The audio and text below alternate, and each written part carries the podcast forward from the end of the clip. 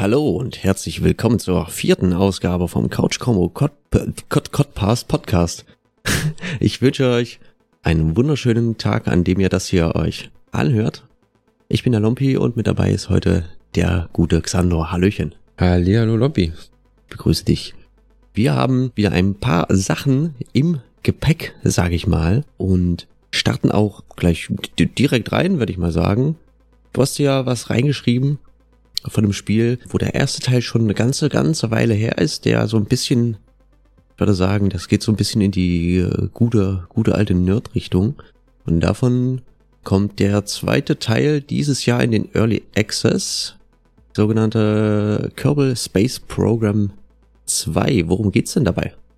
Ja, Lombi, ähm, ich habe mir gedacht, so, ja, Februar vollgepackt mit so vielen Spielen, da dachte ich so, Kerbal Space Program kann man gar nicht muss man erwähnen. In Kirby Space Program geht's grundsätzlich darum, dass du den Kosmos erforscht, die Planeten erforscht, äh, dein, sag ich mal, deine eigene Weltraumagentur leitest, indem du am Anfang klein anfängst, so in Richtung Sputnik, falls dir das was sagt. So das kleine, war eine kleine russischer Satellit war das, ne? Genau, so kleiner russischer Satellit, den man in, ins All geschossen hat, bis hin zu deiner ersten bemannten Mission, bis hin zu großen Satelliten, die du in die Welt schickst oder halt Stationen große baust oder dich da kreativ austoben kannst. Im ersten Teil ging es hauptsächlich darum, dass du einfach Wissenschaft sammelst, indem du über verschiedene Biome geflogen bist, bestimmte Meilensteine erreicht hast, bestimmte Planeten erkundet hast und einfach so ein bisschen die History beziehungsweise dir deine eigene History für vom Space aufgebaut hast. Im zweiten Teil jedoch wollen wir das Ganze noch mal ein bisschen, sage ich mal, auf die Wünsche der Community im ersten Teil eingehen. Da zählt unter anderem so Colonialization, größeres Science, interstellare Reisen und vor allen Dingen einen Multiplayer, der ja im ersten Teil schon sehr heiß erwartet war, beziehungsweise den man mit Mods realisiert hat. Allerdings kommen diese ganzen Features nicht sofort sondern erst ähm, im Laufe der Zeit. Das Spiel wird erstmal in, mit dem Early Access Start quasi mit dem alten System, wie es vorher war, nur visuell aufgearbeitet, mit mehr Benutzerfreundlichkeit, mit einem besseren Tutorial und halt mit sehr viel, sag ich mal, Basic Exploration neue Parts, also neue Sachen zum Bauen, viel mehr Customization-Möglichkeiten und bisher auch nur ein Karrieresystem. Das Science-System kommt quasi dann im ersten großen Update. Was, was macht man denn eigentlich so wirklich in dem Spiel? Wie muss ich mir das vorstellen? Also, du kannst dir das so vorstellen, du bist so in einer großen Fabrikhalle und hast so kleine verschiedene einzelne Teile, die du dann zusammenziehen kannst und dir dann deine Rakete aufbauen kannst die du konfigurieren kannst, wie die einzelnen Stages gezündet werden und baust dir halt so deine Sachen zusammen, zum Beispiel Batterien rein, damit die, damit, damit du länger fliegen kannst, Kommunikation aufrechterhalten kannst.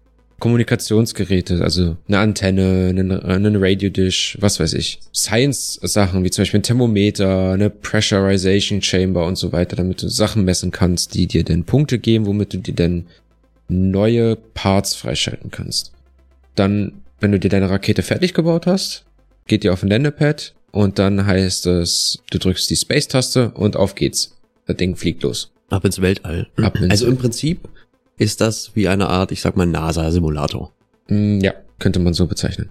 Fliegst dann raus, umkreist dann sozusagen die Erde, die heißt dort nicht Erde, die heißt Kerbal. Genau. Und dann kannst du da, keine Ahnung, so, so, so ein Orbit halt um, um, um die Erde quasi machen und dann kannst du versuchen zum Mond zu kommen, kannst irgendwie, äh, ja, Mondlandungen sind auf jeden Fall möglich. Du kannst auch andere Planeten besuchen. Und wenn ich mir das jetzt richtig angeschaut habe in der Roadmap, zu Kerbal Space Program 2 soll da auch noch andere Sternsysteme mit reinkommen? Genau, also aktuell hat man ja nur quasi unsere, unser Sternsystem, also mit Kerbal als Erde, mit den zwei Monden, mit dem Moon und ähm, den anderen Mond, hab den Namen, ja. den Namen gerade nicht im Kopf.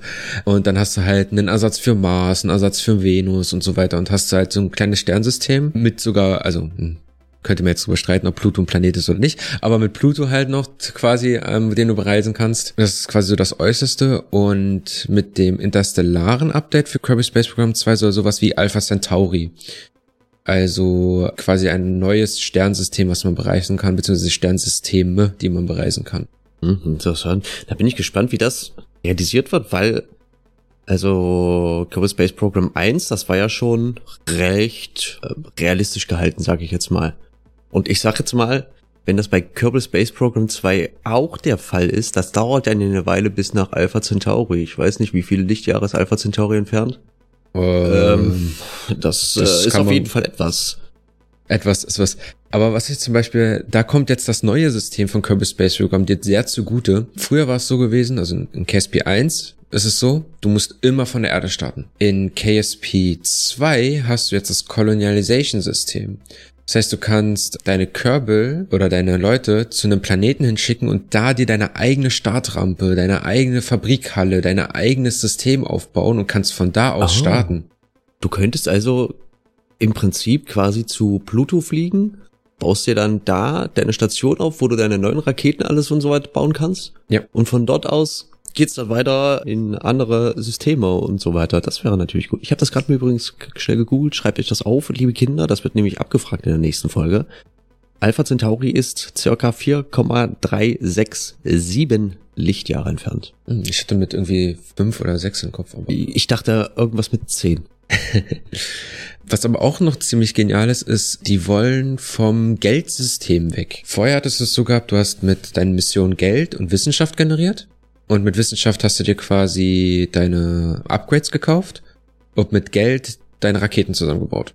Oder Upgrades für deine Gebäude geholt. Jetzt ist das so, oder vielleicht lassen sie das Geldsystem drin, aber das ist das, was ich gehört habe, dass du ein Ressourcensystem hast. Heißt, statt deine Rakete mit Geld zu bauen, musst du bestimmte Ressourcen besitzen, um diese Rakete bauen zu können. Quasi so irgendwie, ich sag jetzt mal Kerosin und Metall genau. und irgendwie die ganzen Krempel, woraus man die Rakete quasi bauen würde. Genau. Und fortschrittlichere Teile brauchen zum Beispiel auch Ressourcen aus anderen Planeten, und da gibt's dann die Möglichkeit, quasi Ressourcenrouten aufzubauen, dass du automatisierte Raketenstarts hast. Okay. So, zumindestens habe ich das gehört. Ob das so kommt, ob das so sein wird, werden wir dann sehen. Viel ist davon nämlich noch nicht bekannt. Bisher weiß man nur, dass man halt andere Planeten kolonialisieren kann. Und der Multiplayer, der steht in der Roadmap leider ganz weit hinten. Also ob wir den dieses Jahr noch sehen werden, ist auf jeden Fall fraglich. Der Early Access soll dann starten am, du hast aufgeschrieben, am 24.02. Genau. Das ist zum Aufnahmezeitpunkt nicht ganz zwei Wochen hin. Das ist ein ganz schön teurer Monat, der Februar, ehrlich gesagt, ja. Weil die äh, Nintendo Direct war jetzt hier auch gerade. Die letzte, da gab's so ein ja, so, so ein paar Spiele vom ersten halben Jahr fürs Jahr 2023. Das äh, war so ein bisschen gemischt, da waren so Sachen dabei, wo ich mir dachte, so, hm, ja, okay, ist jetzt nix für mich. Und andere Sachen, wo ich dann mir gesagt habe, ja, eigentlich wär's schon, aber ich find's jetzt auch ein bisschen, hä. Tatsächlich kommt auch der Remaster von Advance Wars kommt dieses Jahr endlich. Der sollte ja ursprünglich letztes Jahr rauskommen, wurde dann verschoben wegen dem ähm, Ukraine-Krieg. Fand das Nintendo ein wenig nicht so nicht, nicht so der guten Zeitpunkt, sag ich mal, um, um eine Kriegssimulation rauszubringen. Ja, cool. Das kommt jetzt aber tatsächlich dieses Jahr raus. Ich weiß aber den, den Termin gerade nicht. Das ist auch, hm, naja, sag mal, gleichsweise egal, zumindest für mich persönlich. Worüber ich mich aber super gefreut habe bei der Nintendo Direct, und zwar sind in den Nintendo Switch Online oder, oder für die Nintendo Switch Online Mitglieder kommt so ein neues kostenloses Ding von Nintendo dazu. Die haben ja schon so Super Nintendo und NES und Nintendo 64 ist für die Nintendo Switch Online plus Erweiterungspaket Mitglieder drin. Und dazu kommt jetzt oder ist jetzt dazu gekommen der Game Boy für die für die einfachen Mitglieder, sage ich jetzt mal, ohne dieses Erweiterungspaket. Und der kann man jetzt im Moment so Spiele spielen wie Tetris. Haben wir uns gestern Abend ja ein bisschen angeguckt, haben uns ein bisschen gebettelt, wer ist ein bisschen besser in Tetris. Ja, und ich bin eindeutig nicht gut in Tetris. Ja, du bist ja bis Stufe 5 bist du gekommen. Das ist doch äh, fürs erste Mal seit so vieler langer Zeit mal wieder Tetris gespielt, ist das doch. Das ist stabil. Ja, das ist schon okay. Ja, Tetris jedenfalls macht noch genauso viel Spaß wie früher. Kann man jeden in die Hand drücken und jeder ist sofort addicted to the game. Das ist komplett heftig. Nach wie vor. Und man hat auch direkt einen Ohrwurm für mehrere Tage. Komplett. Unterschreibe ich dir. Ja, sind noch dabei. Dann Super Mario Land 2 ist auch echt ein sehr, sehr schönes Spiel. Schön große Sprites für ein Gameboy-Spiel. Zum Teil auch ist, na gut, es ist auch ein bisschen, ein bisschen einfach tatsächlich. Aber, aber das ist ja auch völlig in Ordnung. Guckt da auf jeden Fall gerne mal rein, wenn ihr die Möglichkeit habt. Auch eine kleine Empfehlung für dich, da mal reinzugucken. Es ist ganz äh, neckisch. Und, ähm, links Awakening DX. Ich weiß überhaupt nicht, wofür das DX steht. Für Director's Cut heißt das, das normalerweise. Hm? Was macht das Director's Cut in dem Spiel? Ich weiß es nicht. Weiß das überhaupt jemand auf der Welt? Ich habe keine Ahnung. Hm. Ist aber auf jeden Fall trotzdem ein echter Klassiker. Das ist ähm, das Original zu dem Remake, der vor puh, zwei Jahren oder vor drei Jahren auf die Switch kam. Was da diese, oh, wie heißt denn das? Heißt denn das, wenn, wenn jetzt irgendwas so in ganz klein gebaut ist und dann geht man da mit der Kamera ran und dann ist dann das, worauf die Kamera fokussiert hat, ist natürlich scharf und dann alles andere außenrum ist sofort verschwommen, weil das halt also so eine so eine Makroaufnahme ist. Blur? Nee. Ja, es ist ja, am Ende also, so, aber es gibt äh, dann irgendwas, es gibt dann einen bestimmten Namen dafür. Liebe Freunde, es tut mir leid, dass ich euch enttäuschen muss. Na, jedenfalls, Link's Awakening, wenn ihr den Remaster noch nicht gespielt habt, hättet ihr jetzt die Möglichkeit, das Original kostenlos sozusagen zu spielen, oder kostenlos in Anführungsstrichen, wenn ihr Mitglieder seid, ne? Also für einen kleinen Groschen. Kostet ja echt nicht viel die Mitgliedschaft bei Nintendo, ganz ehrlich. Fünf Euro oder so pro Monat? Ja, und bezahlt halt jährlich, ne? Achso, ja gut. Und ich kann da auch jedem immer nur empfehlen, sich da ein paar Leute zu suchen und da eine Familienmitgliedschaft zu machen und sich dann die Kosten insgesamt zu teilen. Das, das ist schon sehr, sehr sinnvoll.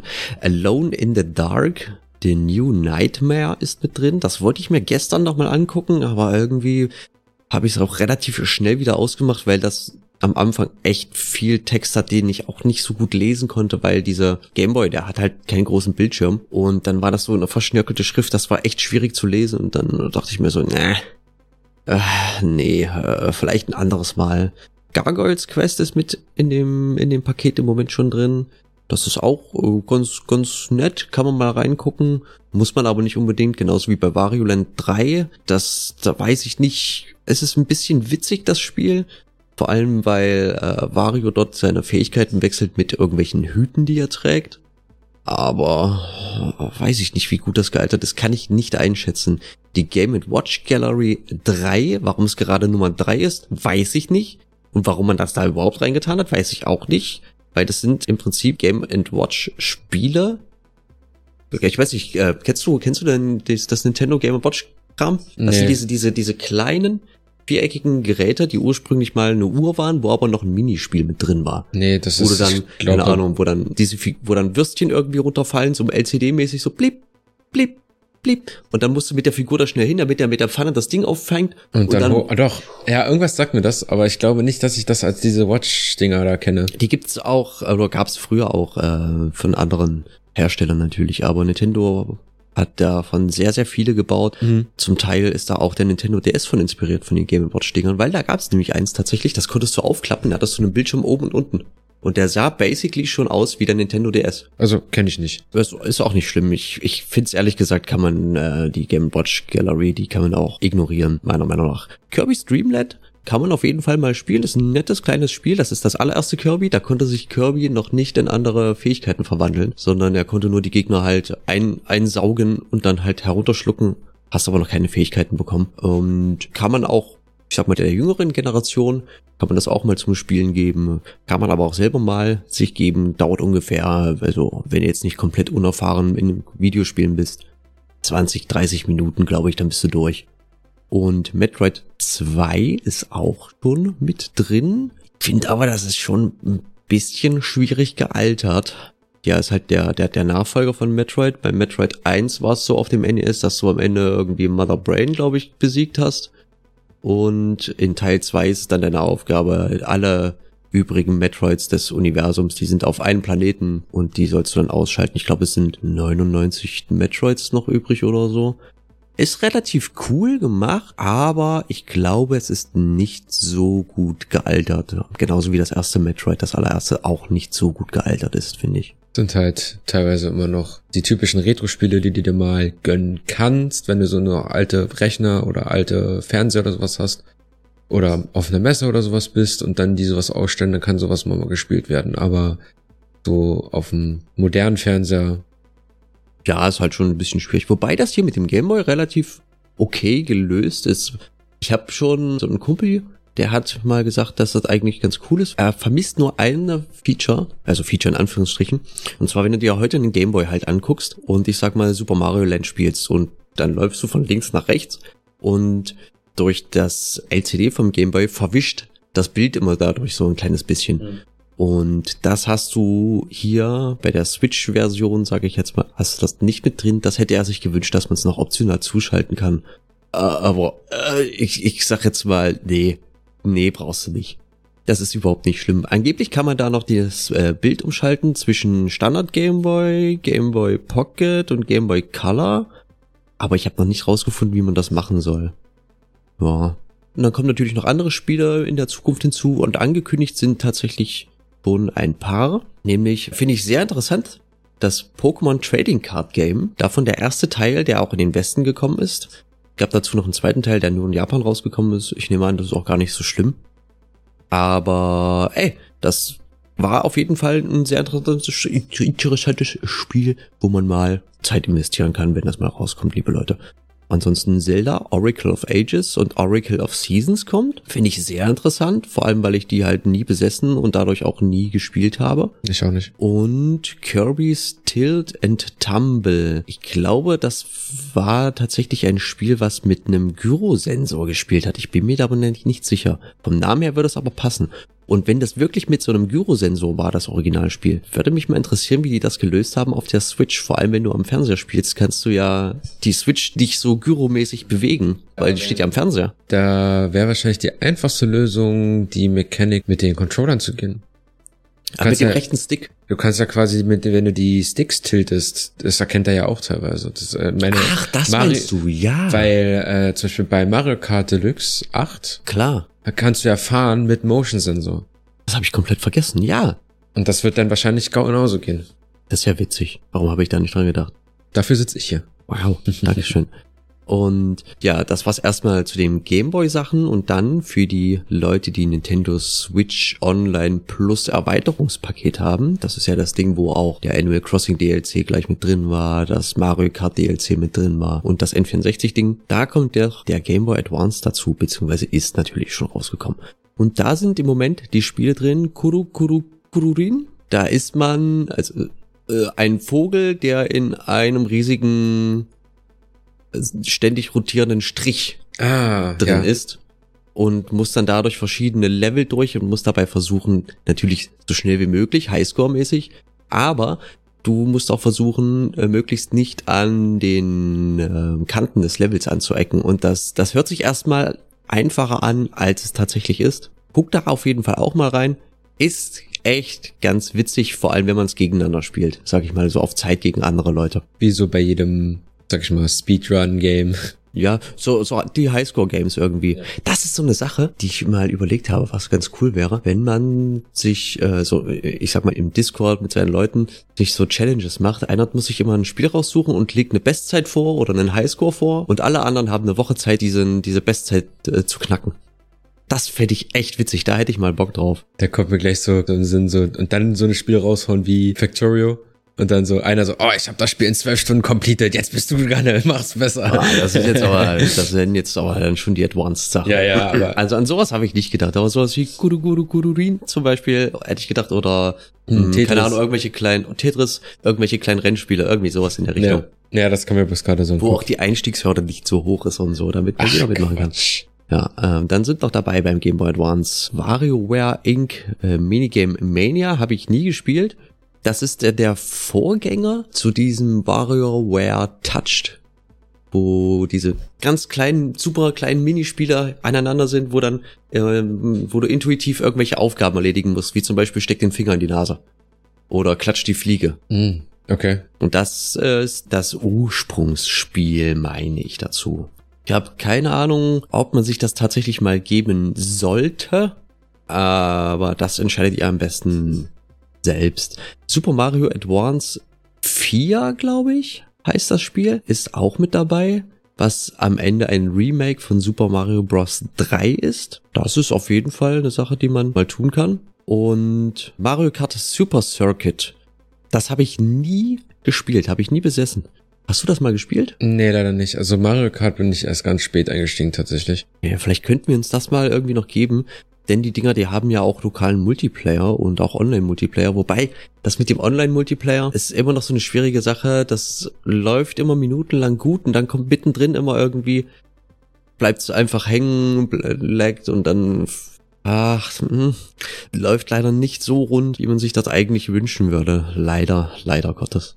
Mario und Luigi Superstar Saga, das ist ein Rollenspiel im Super Mario Universum mit ähm, rundenbasierten Kämpfen, wo die Kämpfer allerdings, mh, hm, ich sag mal, aktive Beteiligung des Spielers benötigen weil du dann zum richtigen Zeitpunkt musst du A drücken, damit äh, der Angriff stärker ist. Du musst zum richtigen Zeitpunkt musst du B und A und B drücken, weil sich Mario und äh, Luigi dann irgendwie Ring übereinander oder irgendwie solche Aktionen machen, wo du dann immer mal wieder einen Knopf drücken musst. Es ist schon echt gut. Ist eine super Idee gewesen und hat, ich würde sagen, Paper Mario entweder inspiriert oder sind äh, ziemlich ähnlich von der Zeit rausgekommen. Ich bin mir da nicht sicher. Ja, und es gibt ja auch in dem aktuellen, sag ich mal, Spielen gibt es ja zwei weitere Fortführungen im DS, die dem gleichen Spielprinzip folgen. Dieses mit der durch die Zeitreise. Dieses Brothers in Time. Brothers ja, genau. in Time. Das, genau, das Brothers in Time ist ja ein direkter Nachfolger davon genau. sogar, ja. Und dann gibt's das noch mit mit Inside Browser. Stimmt, Inside, äh, Bowser's Inside Story. Genau, Bowser's Inside Story, genau. Boah, das müssen großartige Spiele sein. Habe ich auch nicht gespielt. Habe ich beide gespielt. Sind ziemlich, sind ziemlich, ziemlich gute Spiele. Ja? Also kann Geil. ich echt empfehlen. Das muss ich mir unbedingt mal noch geben. Und echt ein großes Highlight dafür, was ich wirklich jedem nur sehr ans Herz legen kann, an jeden Menschen da draußen, ob groß oder klein, ob jung oder alt, und zwar Zelda Minish Cap. Richtig gutes Spiel, Digga. Richtig gut. Wenn das, du hast es wahrscheinlich noch nicht gespielt. Nee. Spiel es. Es ist wirklich. Ich meine, jetzt kann ich es ja, dadurch, dass es ja auf dem, ja, auf dem der, der Switch zur Verfügung steht. Richtig geil. Und bald verfügbar für den GBA sind dann da noch Kirby und die wundersame Spiegelwelt, F-Zero Maximum Velocity, Fire Emblem, also der erste Fire Emblem Teil, der in den Westen gekommen ist, nicht der aller allererste Fire Emblem, weil die gibt's ja seit dem NES, glaube ich, gibt's Fire Emblem.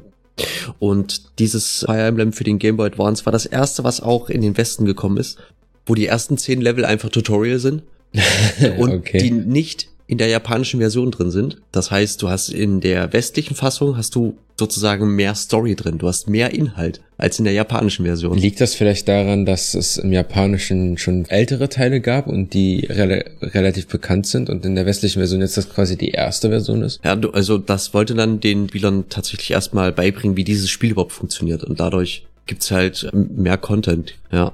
Metroid Fusion ist auch ein richtig cooles Spiel gewesen und wo ich mich richtig doll drauf freue, ist Golden Sun. Ich habe das so geliebt damals. Ich bin dann auch gespannt, ob der zweite Teil noch kommt. Und vor allem bin ich noch gespannt, wo ja viele, viele Leute drauf warten, dass da Nintendo mal sowas bringt. Für die Switch dann Gamecube-Spiele. Das könnte noch mal interessant werden. Uh, das auch so ein Gamecube-Game, wo, ich weiß nicht, so ein Gamecube-Spiel, die sind ja auch manchmal ein bisschen größer. Und wenn du dir diese NES und Super Nintendo und GBA und so weiter jetzt für die Switch, wenn du dir das lädst, hast du ja automatisch alle Spiele, ja. die es dafür gibt. Wie sollten das dann mit dem Gamecube aussehen? Wenn dann irgendwie, keine Ahnung, zehn Titel drin sind oder irgendwas irgendwann mal und dann hast du alle diese Gamecube-Titel auf der Switch drauf und dann ist dann die Switch einfach komplett vom internen Speicher schon voll, weil der viel zu klein ist.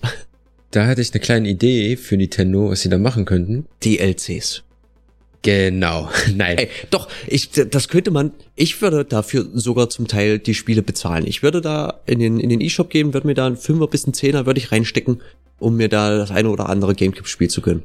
Das könnte man vielleicht auch machen, aber worauf ich hinaus wollte, ist, dass man, sag ich mal, man kann die Collection anbieten, aber man kann innerhalb der Collection einzelne Downloads noch mit anbieten. Ah. Das heißt, dass du nicht jedes Spiel sofort runtergeladen hast, sondern immer erst dann, wenn du es haben möchtest, lädst du es dir auch runter. Ich verstehe, ja. So Klar. quasi. Macht, macht, macht Sinn, macht Sinn. Ja. Quasi so ein eigenes Steam. Mini-Steam. Ja, ja.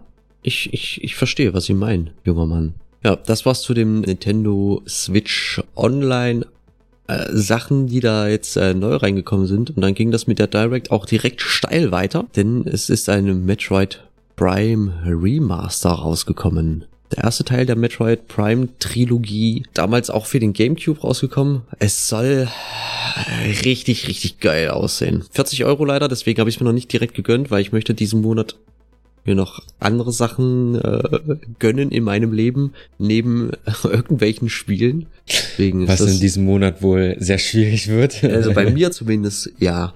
Weil ich habe mir Ich habe schon ziemlich, ich habe mir Klamotten gekauft. Ich habe ich hab erstmal habe ich dir erzählt, wie, wie, wie Ja. viel Geld ich aus... Oh Mann, ey. Ja, du hast ein es, bisschen ist aber, es sind aber auch äh, insgesamt drei Outfits geworden, immerhin. Ja, Und, äh, Ja. Kann man da auch... Naja, egal, wie auch immer. Da spart man dann auch gerne mal bei Spielen. Ich habe nicht dafür gespart. Ich muss jetzt sparen. so macht man das nämlich heutzutage. Ja, ich habe sogar zwei Tage bevor diese Direct war, habe ich noch so drüber nachgedacht oder habe mit, einem- mit, mit einem Kumpel drüber geredet wegen Metroid Prime 4 und so.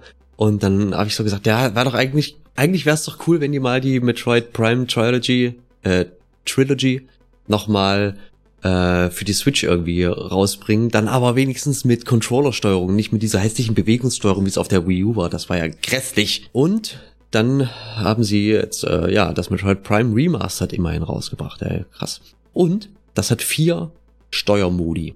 Vier Steuermodi. Vier verschiedene Arten, wie du es steuern kannst. Und zwar hat es erstmal standardmäßig, glaube ich, eingestellt eine moderne Shooter-Steuerung, Hm. wo du mit beiden Sticks, also ein Stick Laufi, ein anderer Stick gucken. Dann gibt's äh, die Bewegungssteuerung, wie es schon bei Metroid Prime 3 der Fall war, was absolut schrecklich ist, wenn du mich fragst. Eine Bewegungssteuerung. Wie kann ich mir bei einem Shooter eine Ja, du hast Bewegungssteuerung dann, also damals war es so, dass du dann mit der Fernbedienung von der, von der Wii dann halt so gezeigt Ah, hast, wo du ja. hi- hinschießen möchtest. Ja. Und dann hat sich dann die Waffe entsprechend in die Richtung bewegt. Und wenn du dann weit genug zur Seite gemacht hast, dann hat sich auch die Kamera mitgedreht. Das war der Grund, warum ich den Teil nicht gespielt habe. Einfach, weil ich die, ich bin mit der Steuerung nicht klargekommen. Es ist einfach schrecklich. Wer sich Bewegungssteuerung ausgedacht hat, dass man das unbedingt machen muss, auch noch bei einem Shooter, Also einfach direkt ins Gefängnis. bei, bei manchen Spielen kann ich mir vorstellen, dass sowas, also Bewegungssteuerung, so gerade wenn du so Aufbauspiele hast, ist ja meistens auch eine Bewegungssteuerung. Da kann ich mir sowas halt, sag ich mal, auch gut vorstellen. Aber First Person oder Third Person und dann Shooter, Oder von mir aus optional einfach. ja, optional. Aber dann das als Pflicht zu machen, ist halt schon echt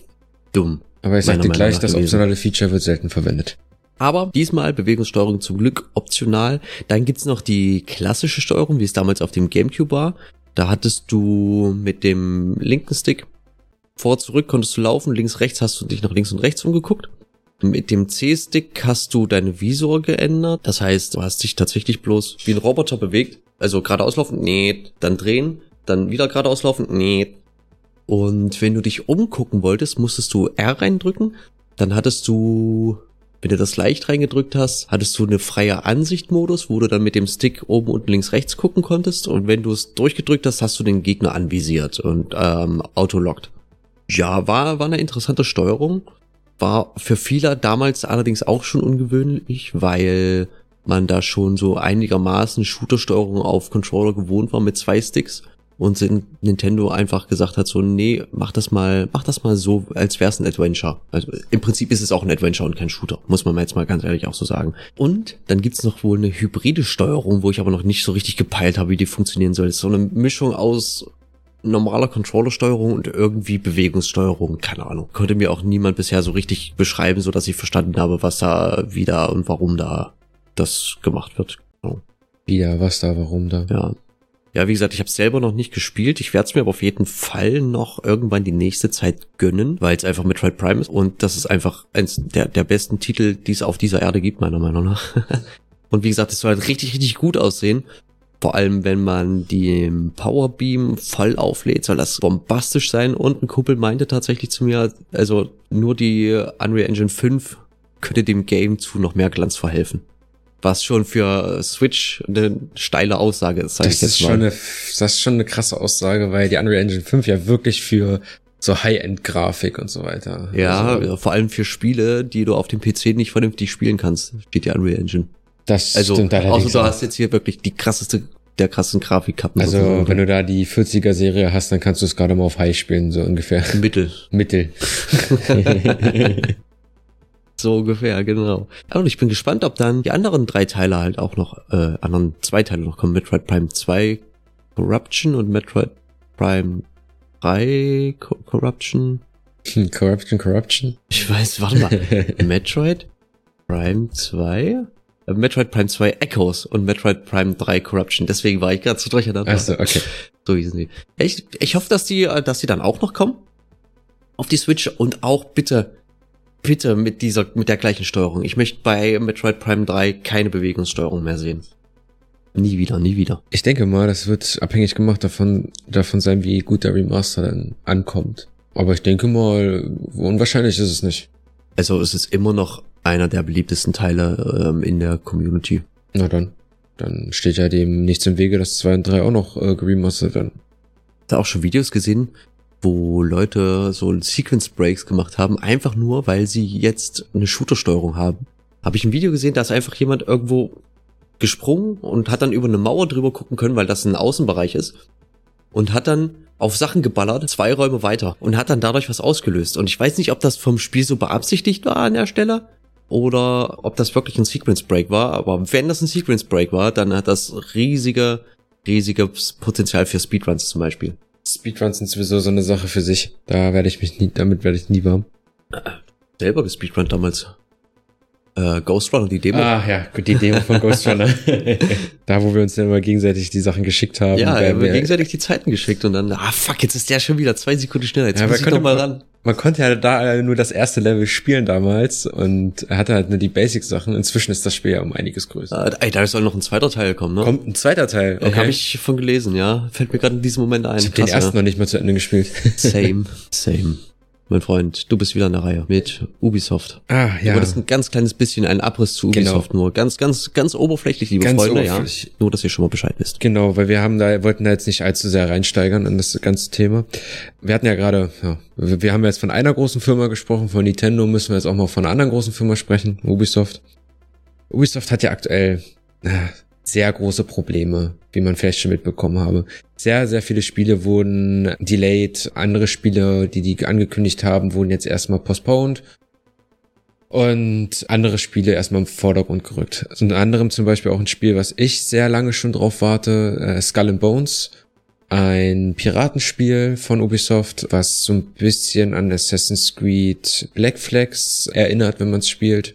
Meiner Meinung nach nur halt ohne den First-Person-Teil, wenn du mit den Personen rumrennst. Du meinst, auf Land unterwegs sein? Genau, auf Land unterwegs und auch auf dem Schiff. Du konntest ja einfach auf dem Schiff rumrennen und so. Das konntest du ja in dem Teil auch nicht.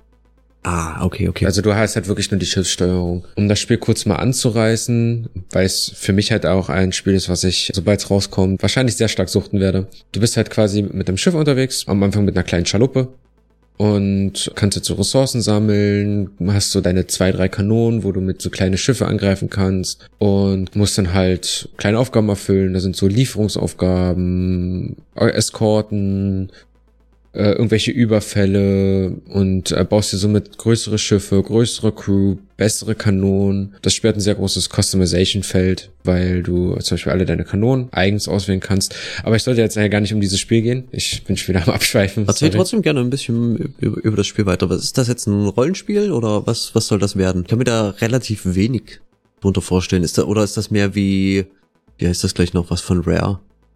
Dieses Piratenspiel. Dü, dü, dü, dü. Das von Sea of Thieves meine ich. Ich, also ich wollte gerade sagen, das von Microsoft CFCs. Ja.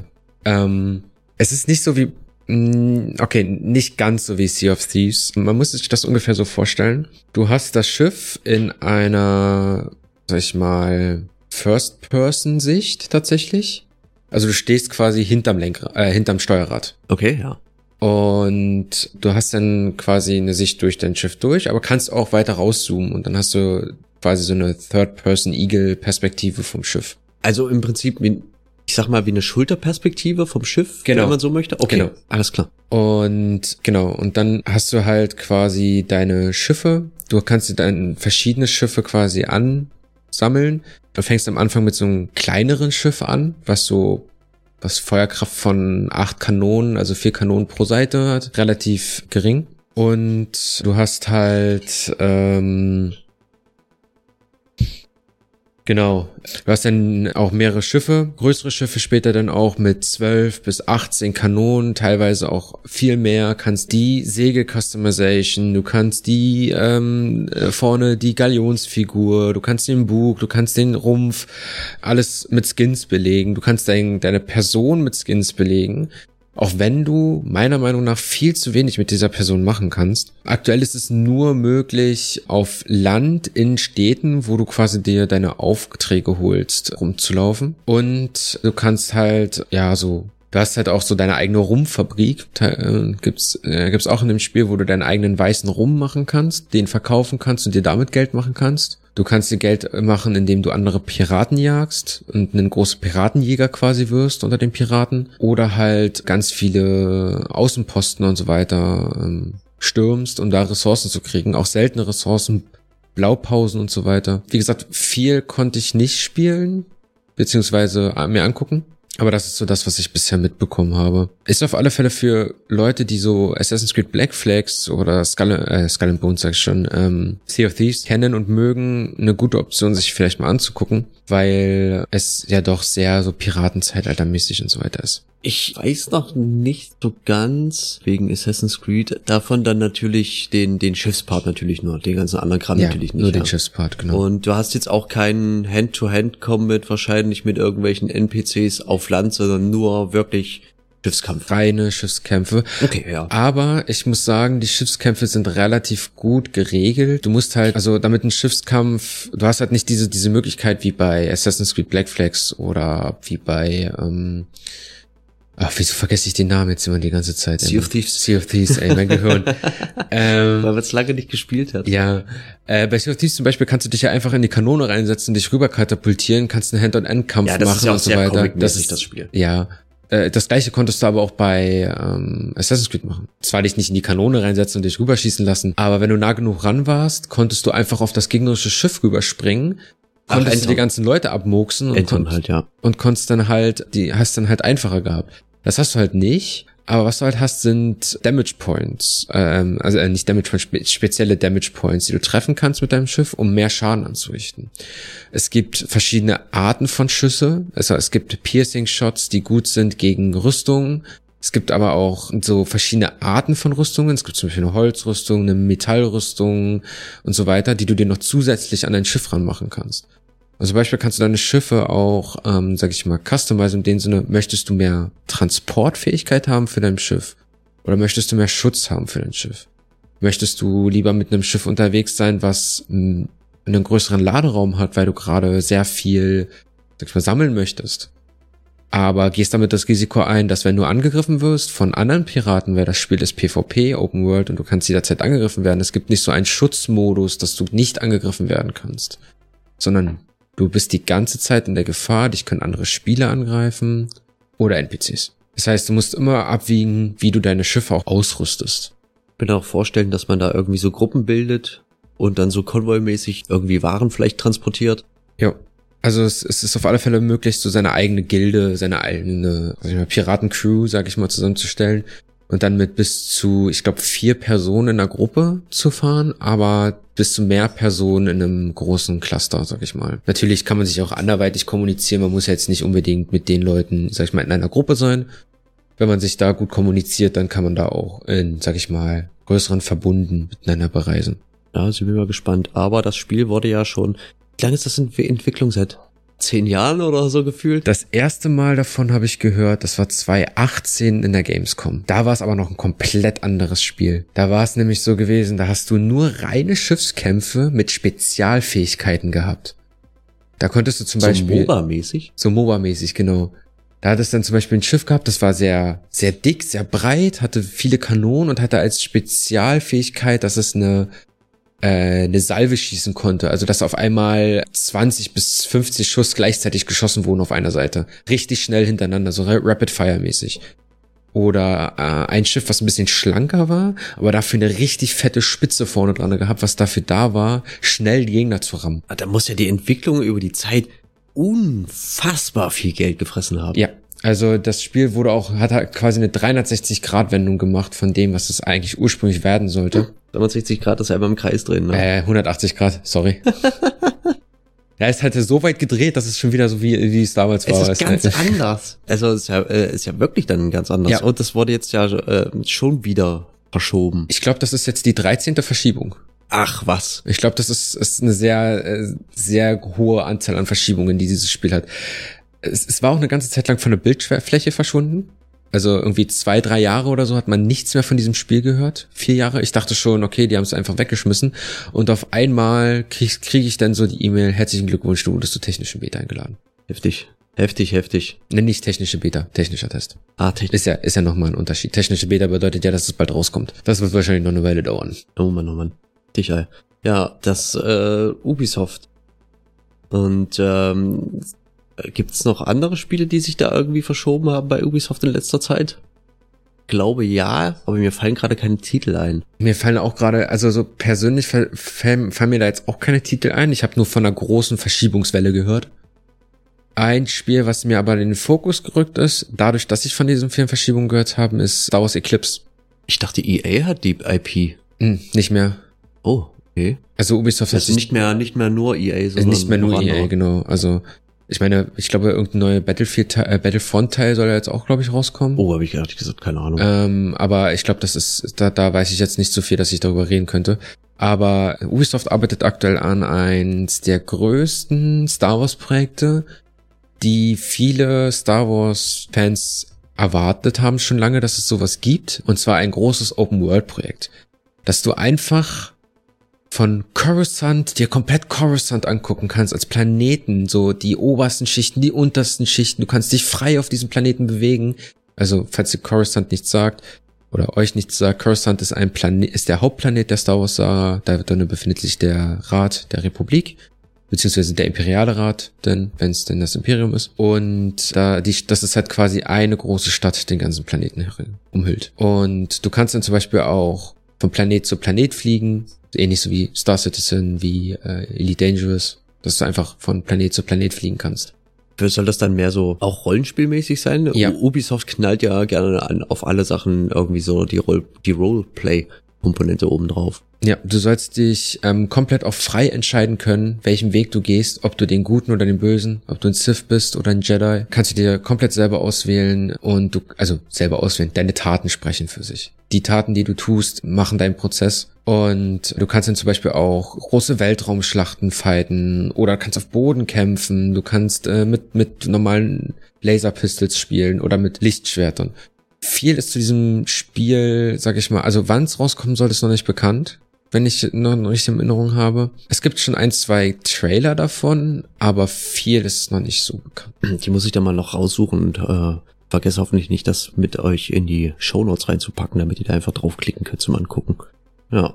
Ich habe auch noch äh, eine kleine Demo letztens gespielt. Da bin ich durch den lieben Elchkalb darauf aufmerksam geworden, weil er die, die Demo gestreamt hatte. Und zwar nennt sich das Ganze Project Quarantine. Das ist ein, äh, ich sag mal, ein Tarkov-artiger Titel, Escape from Tarkov, wem das nix sagen sollte, ist ein Shooter, wo du dir dein Gear zusammenstellst, deine Waffe, deine Ausrüstung, vielleicht noch irgendwie ein Medkit oder irgend sowas mitnimmst. Und dann gehst du da rein und versuchst einfach mit besserem Loot am Ende wieder rauszukommen, ohne zu sterben. Und wenn du stirbst, hast du deinen ganzen Loot und dein Gear, womit du reingegangen bist, halt verloren.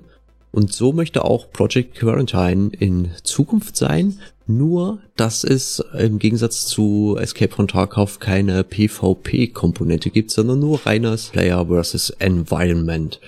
Das ganze Spiel, äh, das wird entwickelt von einem deutschen Entwicklerteam namens Games of Tomorrow GmbH. Ich habe da mal ein bisschen äh, nachgeguckt, weil ich mich mal dafür interessiert habe, haben die vielleicht schon mal irgendwas gemacht, die Leute davon? Und ich habe nur rausgefunden, dass diese Firma im Mai 2022 gegründet wurde.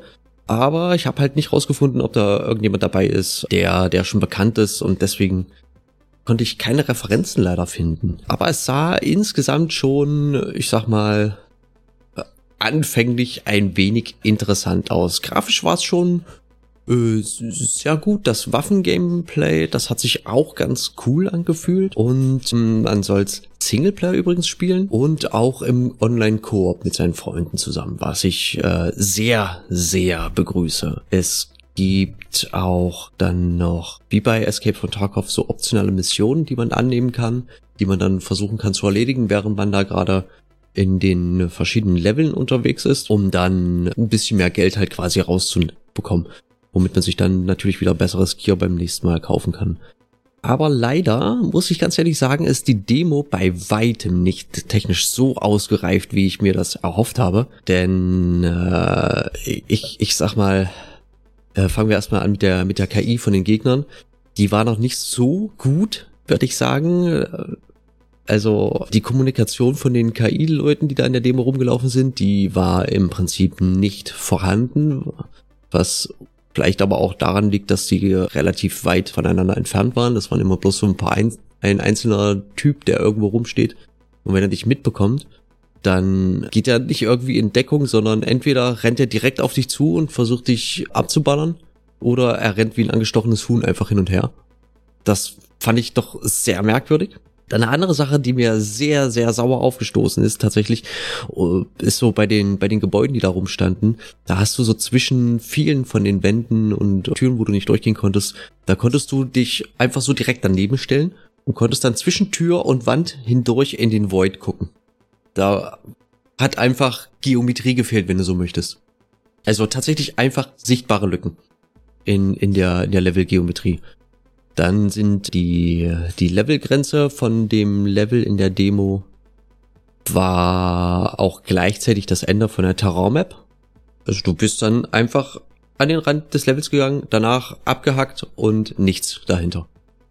Okay. Das, das sah schon sehr merkwürdig aus. Da fehlt so ein bisschen dann auch was. Und äh, manchmal hat auch das Nachladen von den Waffen nicht funktioniert, warum auch immer. Da musste ich dann immer ins Inventar gehen, bei der einen Waffe und äh, musste dann manuell das Magazin rausnehmen und ein anderes Magazin reinstecken. Das fand ich auch äh, merkwürdig. Aber ansonsten, Anpassungsmöglichkeiten von den Waffen waren schon echt cool. Du, also Schalldämpfer wechseln, anderes Scope natürlich oben drauf packen, andere Magazintyp reinstecken, irgendwie von einem normalen Magazin zu einem Trommelmagazin war da mit dabei. Die Armstütze konntest du ändern. Du konntest dir, ich glaube, auch ein Laservisier konntest du dir irgendwie dran machen. Das war schon decent, sage ich jetzt mal, aber so insgesamt hätte ich jetzt auf das Ding nicht Demo draufgeschrieben, sondern eher so Alpha. guck dir mal, guck dir mal unsere Alpha-Version an, ja. Der technische Test. Ja, äh, aber wenn man es so als eine Alpha betrachtet, dann ist es schon wieder gut gewesen. Wenn man es aber als eine tatsächliche Demo betrachtet, dann war es nicht so besonders gut. Macht euch da gerne auch mal selber ein Bild davon, wenn ihr Bock auf so was Tarkov-artiges habt, ohne PvP. Vielleicht wird das in Zukunft mal was. Ich bin da sehr gespannt und werde auch persönlich noch ein bisschen länger äh, an dem Thema dranbleiben. Ein Release-Termin ist noch nicht bekannt was ich auch verstehen kann. Wenn das jetzt im Moment noch so alphamäßig ist, sollten die sich da auch noch Zeit für nehmen tatsächlich. Und vor allen Dingen lieber Zeit nehmen und das Game etwas mehr polischen, anstatt zu sagen, okay, wir haben das, was, was wir jetzt haben. Mach mal ein Early Access Richtig, draus. ganz genau. So wie es der Trend heutzutage oh, ist. Oh, Junge, mir fällt gerade noch was ein. Dieses, ähm, wie hieß das Spiel? Wie ist dieses Spiel, was wir mal gespielt haben, wo wir mit dem Elchkalb auch in die Level rein sind, wo wir dann so Intel sammeln mussten und so. Ah, da hatte mir nämlich letztens, hat er mir was davon erzählt, dass es da anscheinend äh, gute Updates gab. Und zwar war das... Intel sammeln mussten? Blatt, Blatt for Blood? Nee, Blatt Ground Branch. Ground Branch, oh, das Ground ist ja... Branch, das soll noch äh, einiges an Updates in der Zwischenzeit bekommen haben. Da müssten wir auch mal wieder reingucken. Wie es aussah, gibt es jetzt auch zum Beispiel neue Night Vision Goggles und zwar so welche die äh, besser diese, funktionieren. Diese, diese White, ich, diese, diese Widescreen Night Vision Goggles, sage ich jetzt mal. Du hast ja normalerweise, wenn du so ein äh, Night Vision Goggles hast, du dann hier ein so ein Ding in der Mitte oder zwei wo dann der Restlichtverstärker drauf wirkt. Und es gibt ja auch eins, wo so vier solche Dinger sind, wo die äußeren dann auch noch mit so einem Spiegel nach vorn ge ja. gespiegelt werden. Ähm, sowas gibt's jetzt wohl auch in Project Quarantine, wo du dann sogar die Spiegel halt siehst, dann, wenn du das aufsetzt. Also, also das finde ich schon wieder mega interessant. So quasi wie so, wie so bei. Du hast ja, du hast ja. dann zwei solche Dinge, die 45 Grad nach außen gehen. Dann hast du da aber Spiegel dran, damit dann deine Sicht in die Spiegel dann nach vorn geleitet wird. Ja. So funktioniert das, glaube ich. Und da hat er mir ein Video gesendet, wo irgendwelche, wo das tatsächlich Marines oder irgendwie sowas gespielt haben. Genau, hier Real Marines. Das waren 14 Mann in drei Teams aufgeteilt, die da eine Operation durchgezogen haben. Und das muss ja unfassbar geil gewesen sein. Da hatte mir das äh, Video dazu, hatte mir letztens im WhatsApp gesendet. Und das möchte ich mir unbedingt mal noch angucken. Das muss ja sehr inspirierend gewesen sein. Und die haben auch Ghost Recon Breakpoint hat er sich noch nicht komplett angeguckt, haben die auch eine Operation gemacht in einem Dreierteam, wo dann einer mit einem mit einem Sniper war und zwei Infanteristen, die dann tatsächlich drin unterwegs waren? Und dann saßen die wohl erstmal da, haben sich äh, auf der Karte die die Basis angeguckt, wo sie reingehen wollten, haben dann da einen Plan geschmiedet und dann sind die mit dem Helikopter hoch, haben sie dann erstmal umgeguckt, wo sind da überall die Leute? Und alles komplett durchgeplant und so. Und das äh, fand ich von der von der Idee her recht witzig. Ich werde mal die Videos auch mit in die Shownotes reinpacken und guckt euch das vielleicht mal an, wenn ihr mal Bock habt, Profis bei der Arbeit zuzugucken, sag ich mal. Ich finde das sowieso immer total faszinierend, wenn so Leute, die das täglich im Beruf oder nicht täglich, aber die das in ihrem Beruf gelernt haben, die das halt machen, sich an Spiele hinsetzen, die halt das Ganze simulieren sollen und dann die Meinung dazu sagen. Zum Beispiel gibt es ja auch diesen Surgeon Simulator, mhm. den auch wirklich schon richtige, wie nennt man die? Ähm, Ärzte. Ärzte naja, ich wollte gerade, ich habe gerade nach einem Begriff gesucht für Ärzte, die operieren. Gibt's ah, Chirurg meinst du? Ah, Chirurg, genau, danke. Die halt richtige Chirurgen spielen oder ähm, hier, ja gut, das ist jetzt ein schlechteres Beispiel, aber zum Beispiel in Sims Architekten, die dann anfangen, Gebäude zu bauen, äh, richtig äh, oder Gebäude auch zu bewerten. Die, äh, die Sims ist ja ursprünglich, glaube ich, auch so mehr oder weniger von Will Wright entstanden, weil er etwas gebaut hat, wo man tatsächlich einfach eine Wohnung oder ein Haus baut und einräumt. Das war der ursprüngliche Gedanke. Ich glaube, das war irgendwie so, dass bei ihm das äh, Haus abgebrannt ist oder, oder, oder mit, bei einem Brand halt viel zerstört wurde. Und er, dann hat er die Idee gehabt, wie wär's denn, wenn man ein Spiel hat, wo man halt einfach, weil halt in seinem Haus nichts mehr drin war, musste er wieder alles einräumen. Wie wär's denn, wenn man ein Spiel hat, wo man Sachen einräumen muss? Irgendwie aus der Idee ist äh, die Sims entstanden. Okay, das ist interessant, okay. Und ja, interessant, nicht? Ähm, da finde ich zum Beispiel jetzt auch, ähm, weil wir gerade die Sims ansprechen, ich weiß nicht, ob du schon mal von Paralives gehört hast. Ich meine, davon hattest du mir mal, hattest du mir davon erzählt mal, dass was so ein Extended The Sims quasi ist, so ein eigenständiges Spiel. Genau. Hab ich aber sehr lange nichts mehr von gehört. Ähm, ich habe letztens erst wieder was davon gehört tatsächlich.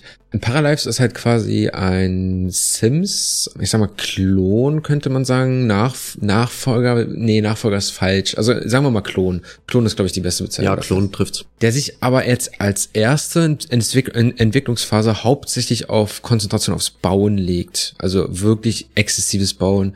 Du hast so viel mehr Customization-Möglichkeiten als in Sims 4 oder in Sims generell.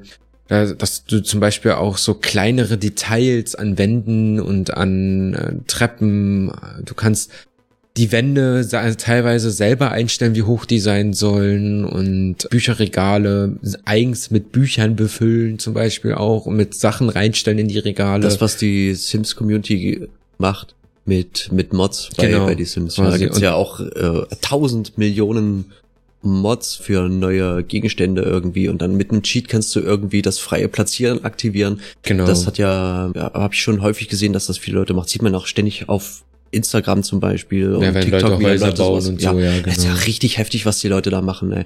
heftig. Und das einfach als äh, echtes echtes Spiel erstmal als Kern des Spiels soll das quasi sein. Ja. Dieses Project Paralives. Paralives. Genau, und aber das soll, Paralives soll halt aber auch in Zukunft äh, eine Lebenssimulation sein, so wie Sims halt auch ist, wo man dann halt auch mit dem Charakter was machen kann, aber hauptsächlich ist erstmal, also es gibt schon Charakter, die rumlaufen können und so weiter und mit den Sachen interagieren können, aber du hast noch nicht so wirklich dieses Leben.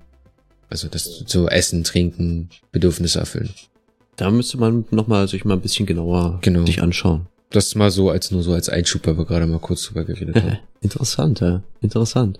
Du hast hier noch was aufgeschrieben von einem Spiel, was dir sehr nah am Herzen liegt. Ja, ich hatte vorhin schon mal ganz kurz das Spiel sogar erwähnt, als wir über, kurz über Speedruns geredet haben.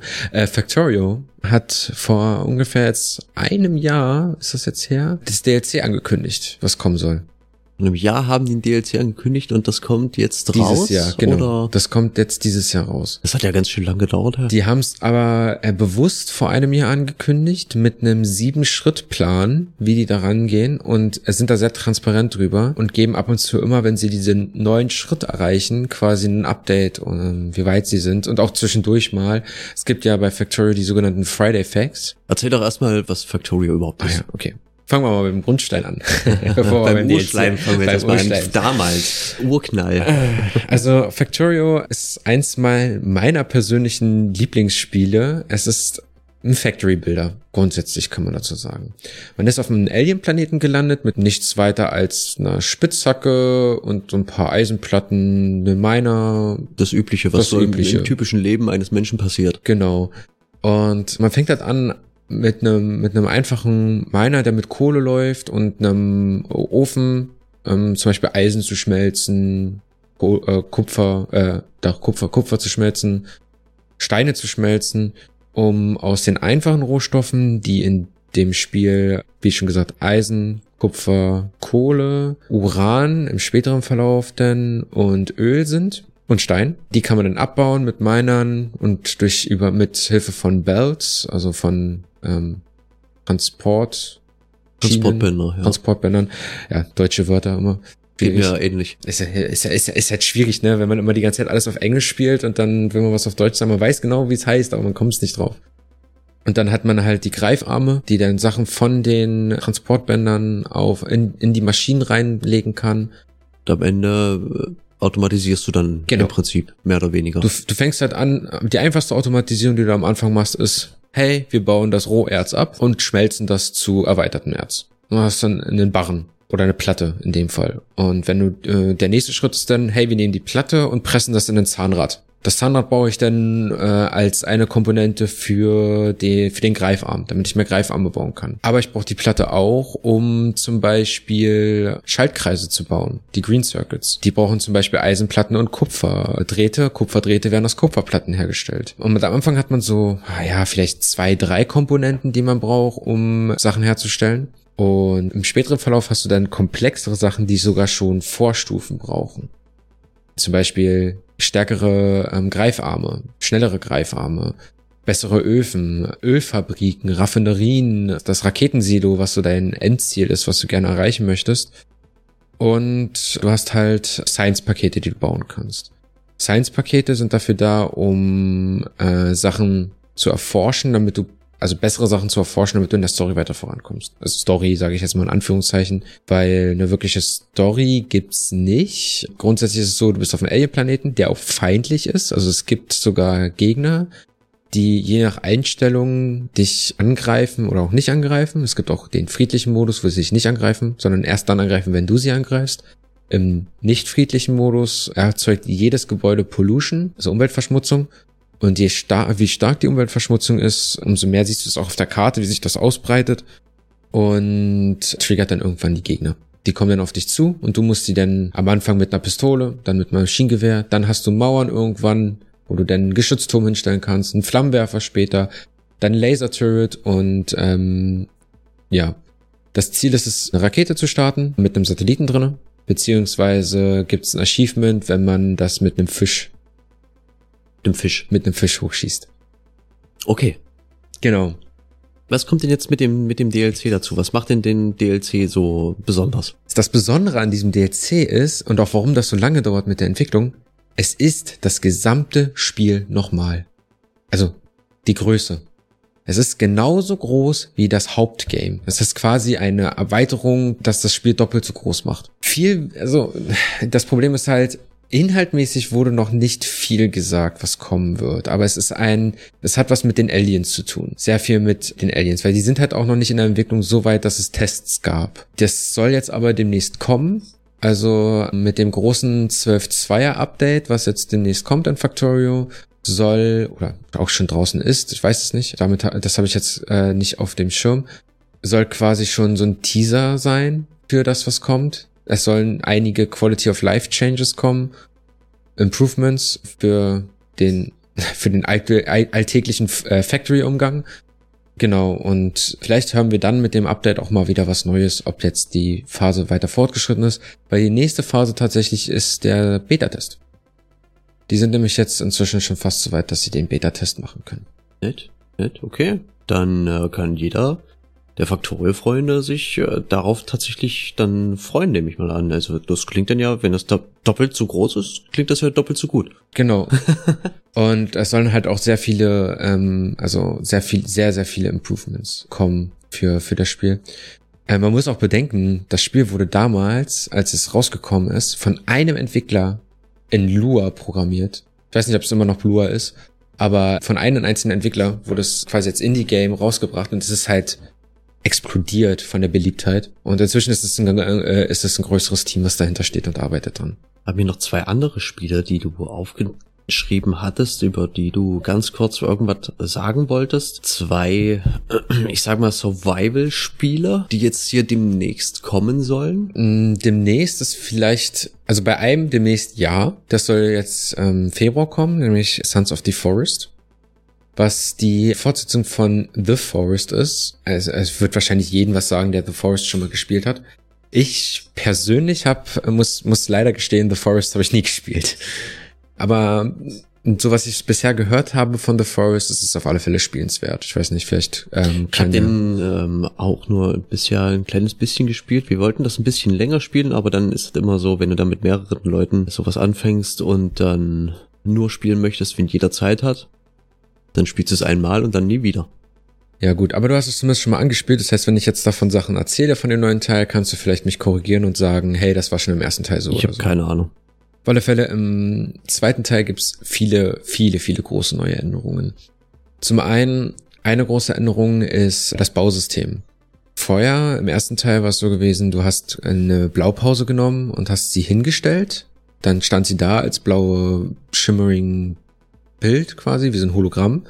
Und dann hast du die Ressourcen gesammelt und hast die einfach reingeschmissen in das Hologramm und der hat's aufgebaut. Das ist nicht mehr so. Sons of the Forest setzt auf eine Magnetic Clip Technologie, dass du quasi die Rohstoffe nimmst, einzeln und dir selber zu Sachen zusammenbaust, ohne dass dir Blutpausen dabei sind. Das klingt ja cool. Das heißt zum Beispiel, ähm, als Beispiel zum Beispiel in einem Video wird gezeigt, du kannst zwei Sticks nehmen, in den Boden rammen und dann hast du eine Plane und dann nimmst du die Plane wirklich an eine Ecke und hältst sie und packst sie auf die eine Stab, äh, Stab rüber, nimmst sie an die andere Ecke und packst es auf den anderen Stab rüber und zack hast du ein kleines Zelt.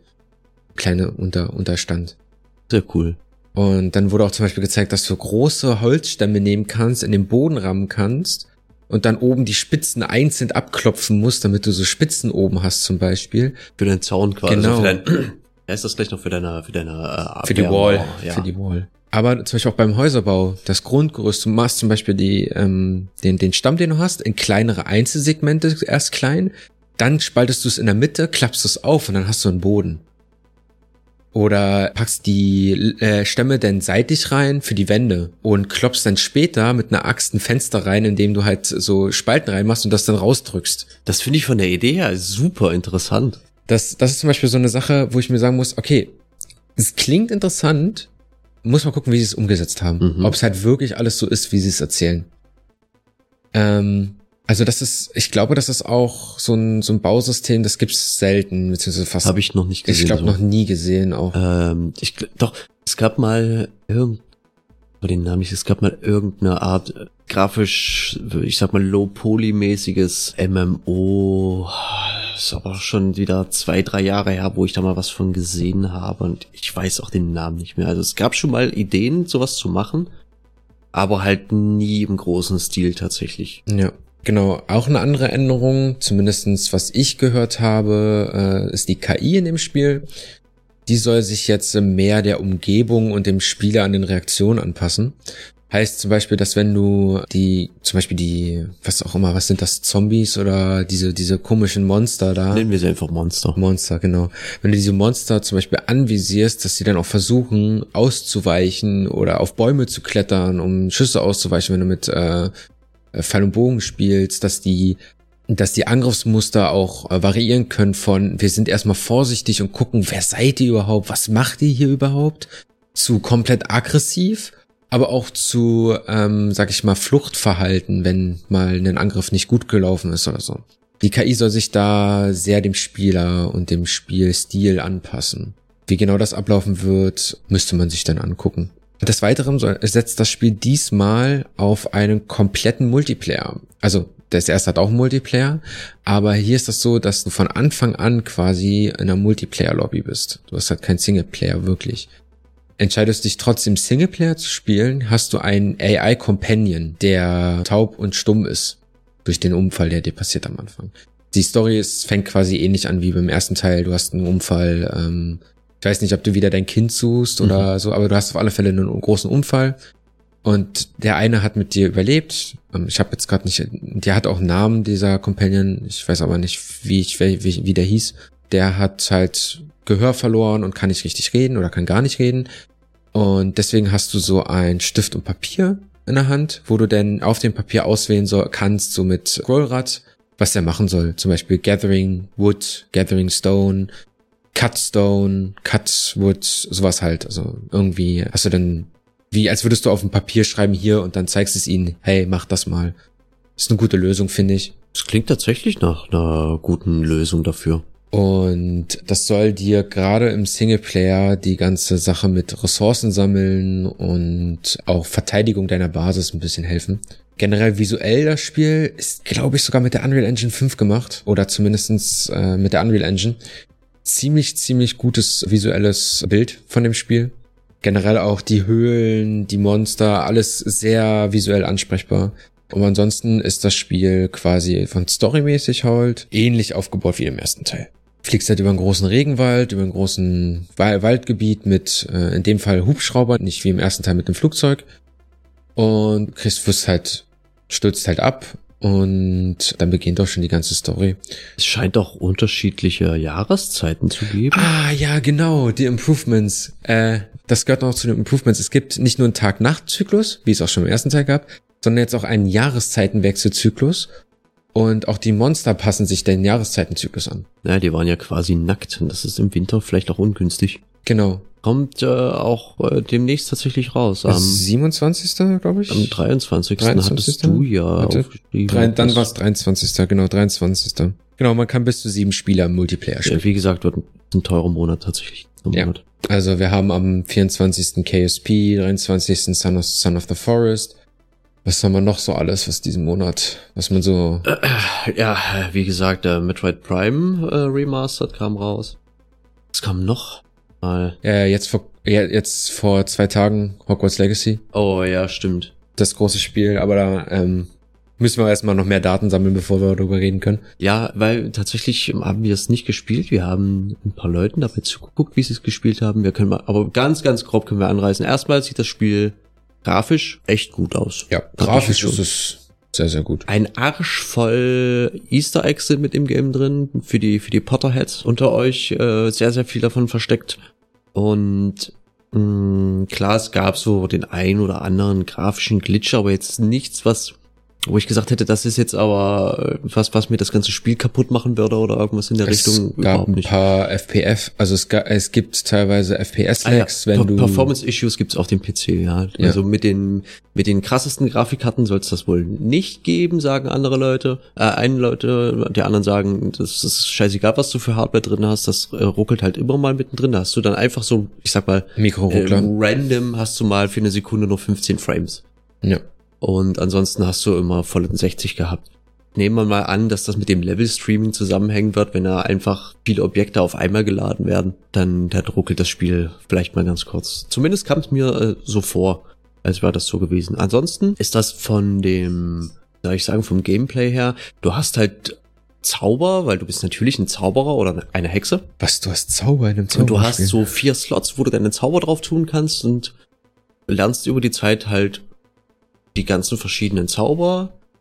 Und das ist so tatsächlich äh, klassisches Adventure-mäßig. Du läufst da rum, ab und zu mal ziehst du vielleicht mal ein, zwei, drei, vier Gegner, die du dann ähm, mit deinem Zauber halt äh, abballerst oder mit einem Schildzauber dich mal kurz verteidigst, mit äh, Livioso den Gegner in die Luft hebst, damit er kritischen Schaden erleiden kann. Oder mit Avada Kedavra einfach komplett aus, die, aus den die- Dingen katapultierst.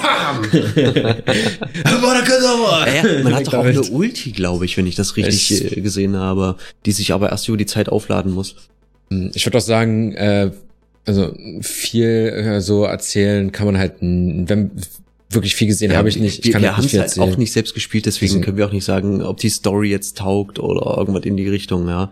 Und ich bin jetzt auch ähm, nicht der übelste Potterhead, dass ich da unbedingt äh, Ja, richtig. dahin rennen musste und das spielen So, musste. genauso geht's mir halt auch. Genauso geht's mir Aber halt auch. aus guter, verlässlicher Quelle von verschiedensten Leuten kann ich sagen, das Spiel ist eigentlich Also Fans sollten da Fans definitiv sind- Spaß haben, ja. Genau. Es vom Schwierigkeitsgrad, äh, es gibt natürlich verschiedene Schwierigkeitsgrade in dem Spiel, aber so insgesamt von dem, wie es mir vorkam, würde ich sagen, das zielt jetzt nicht ähm, auf die Dark Souls Leute ab, würde ich jetzt mal so sagen, sondern Kein, kein ist, Souls-like-Game. es ist äh, es ist schon deutlich deutlich einfacher auch. Äh, Es gibt aber auch einen einfachen Modus und ich glaube sogar einen Story-Modus oder so, damit dann halt das auch die die die jüngeren Leute, sag ich mal, spielen können. Ich meine, Harry Potter ist ja nach wie vor trotzdem eine Marke, die auf junge Menschen abzielt. Ich sag mal so um die 12 bis 16 Jahre irgendwie so in der Richtung, glaube ich. Und das ist, nehme ich mal auch an, eher die Zielgruppe des Spiels. Nichtsdestotrotz spielen das natürlich auch Erwachsene und ältere Menschen, weil es ist halt immer noch fucking Harry Potter. Ja. Und es ist halt ein Open-World-Spiel, wo du halt sehr viel erkunden kannst. Kannst dich auch sehr schnell äh, lost werden, wenn du denn, oh, da ist noch eine Kleinigkeit und da ist noch eine Kleinigkeit und das würde ich Nee, gerne so, sehen. Ganz so, ganz so war es tatsächlich nicht. Das, das habe ich halt ein, Also zwei dieser- Mal schon dieser- mitbekommen, tatsächlich. dieser, dieser, so, so wie es bei The Witcher zum Beispiel war, dass du dann, egal wo du hingehst, es poppen alle zehn Meter drei neue Fragezeichen auf, die du abklappern möchtest. hm. So war es da Ja, nicht. okay. Also natürlich möchtest du dich überall umgucken, aber jetzt nicht, weil da irgendwie eine Quest oder irgendwas wartet, sondern weil du halt hoffst, dass du da irgendwie was Cooles entdeckst. Ja, okay. Das ist schon wieder was, was anderes, was ich auch begrüße tatsächlich. Aber eigentlich wollten wir jetzt über Arc 2 noch Genau, da wollte ich jetzt, ich wollte gerade den Schwung ansprechen. zurück machen. äh, sorry, da, da sind wir wieder mal ein bisschen abgeschweift, aber das passiert halt nun mal, wenn man über sowas redet. Genau, und zwar wollte ich noch ganz, ganz kurz anschneiden Arc 2. Wer Ark nicht kennt, Ark ist halt auch ein Survival-Spiel, ähm, wo du halt auf einer Insel gestrandet bist, nackt mit nichts, äh, außer einem, nee, Lendenschurz hast du, glaube ich. Lendenshorts. Lendenshorts und einem komischen Kristall im Arm. Ja. Und die Insel ist bevölkert von Dinos jeglicher Art. Und dein Ziel ist es einfach zu überleben. Ähm, bau dir eine Hütte, zähme Dinos. Es gibt auch eine Story, habe ich nie gespielt, keine Ahnung. ja, doch, den äh, Ark Survival Evolved habe ich äh, schon einiges gespielt. Das ist äh, tatsächlich der Klassiker äh, von den Survival Games, wenn du so möchtest. Ähm, du musst äh, halt dafür sorgen, dass du zu essen hast, dass du zu trinken hast, du brauchst Waffen, du brauchst Rüstung, du baust dir ein Haus auf, wo du dann mit einer Werkbank dir bessere Werkzeuge und Waffen bauen kannst. Dann gehst du raus und haust dann mit äh, einer Keule auf einen kleinen Dino ein, damit der K.O. geht. Dann steckst du dem so äh, irgendwelche Beeren und Fleisch äh, in die Taschen, so Narkobeeren, damit er länger betäubt bleibt. Und wenn es halt ein Fleischfresser ist, packst du den Fleisch rein, um ihn dann nebenbei noch zu zähmen. Und wenn dann der Zähmenbalken halt voll ist, dann ist es sozusagen dein Haustier und dann kannst du dem Befehle geben. Äh, die größeren Dinos kannst du dann auch drauf reiten. Und dann gibt's auch Flugdinos und äh, Pipapo. Und ja, ähm, ich glaube, es gibt in dem Spiel dann allerdings keinen Endzustand oder sowas. Und da soll zumindest dieses Jahr noch der zweite Teil dazu rauskommen. Und zwar zunächst erstmal äh, Xbox exklusiv. Genau. Microsoft hat sich die Rechte für Arc 2 als Exklusivtitel ähm, angeeignet. Und dementsprechend kommt es für PC und für Xbox erstmal nur raus. Also PlayStation-Spieler und ähm, wo auch immer das Spiel noch so äh, released werden sollte, müssen warten für, ich glaube, drei Jahre. So lange? Ich glaube, drei Jahre war angekündigt. Und das Spiel kommt auf den Xbox, Xbox, Xbox Game Pass First Day. Also du kannst es direkt beim Release-Datum, kannst du es, wenn du den Xbox Game Pass besitzt, schon spielen. Kannst du es direkt spielen. Das finde ich echt tatsächlich, das ist ein äh, netter, netter kleiner Deal, sag ich mal. Ja, für Microsoft. Ja, aber was dann jetzt äh, so neu dran sein wird, äh, kann ich euch tatsächlich nicht sagen. Dafür sind wir auch nicht informiert genug, tatsächlich. Ich hoffe, dass es von der Performance allerdings besser wird als der zweite Teil. Ich meine, wenn ich jetzt Arc reinmache bei mir auf dem PC und die Settings auf voller Möhre drehe und dann ins Feuer gucke, dann habe ich trotzdem nur 10 Frames. hm, Weiß, weiß ich nicht. Äh, Es passiert aber tatsächlich nur, wenn ich ins Feuer gucke. Es ist sehr, sehr merkwürdig. Keine Ahnung warum. Ich konnte dieses Spiel früher gar nicht spielen, Ark. Und mich hat das ein bisschen genervt, weil äh, ich wollte es eigentlich spielen, mein PC hat es nicht gepackt. Und als ich es dann spielen konnte, weil mein PC das endlich gepackt hat, ähm, wollte niemand mehr spielen, weil es dann ausgelaugt war. Ah, verstehe, verstehe. Ich habe das viel mehr auf der PS4 mit dem Elchkalb gespielt, tatsächlich. Ah, okay. Da haben wir dann die normale Welt, die Isle hieß die, glaube ich, da haben wir, waren wir viel unterwegs. Hm. Und dann bei Scorched Earth haben wir auch noch äh, viel gemacht.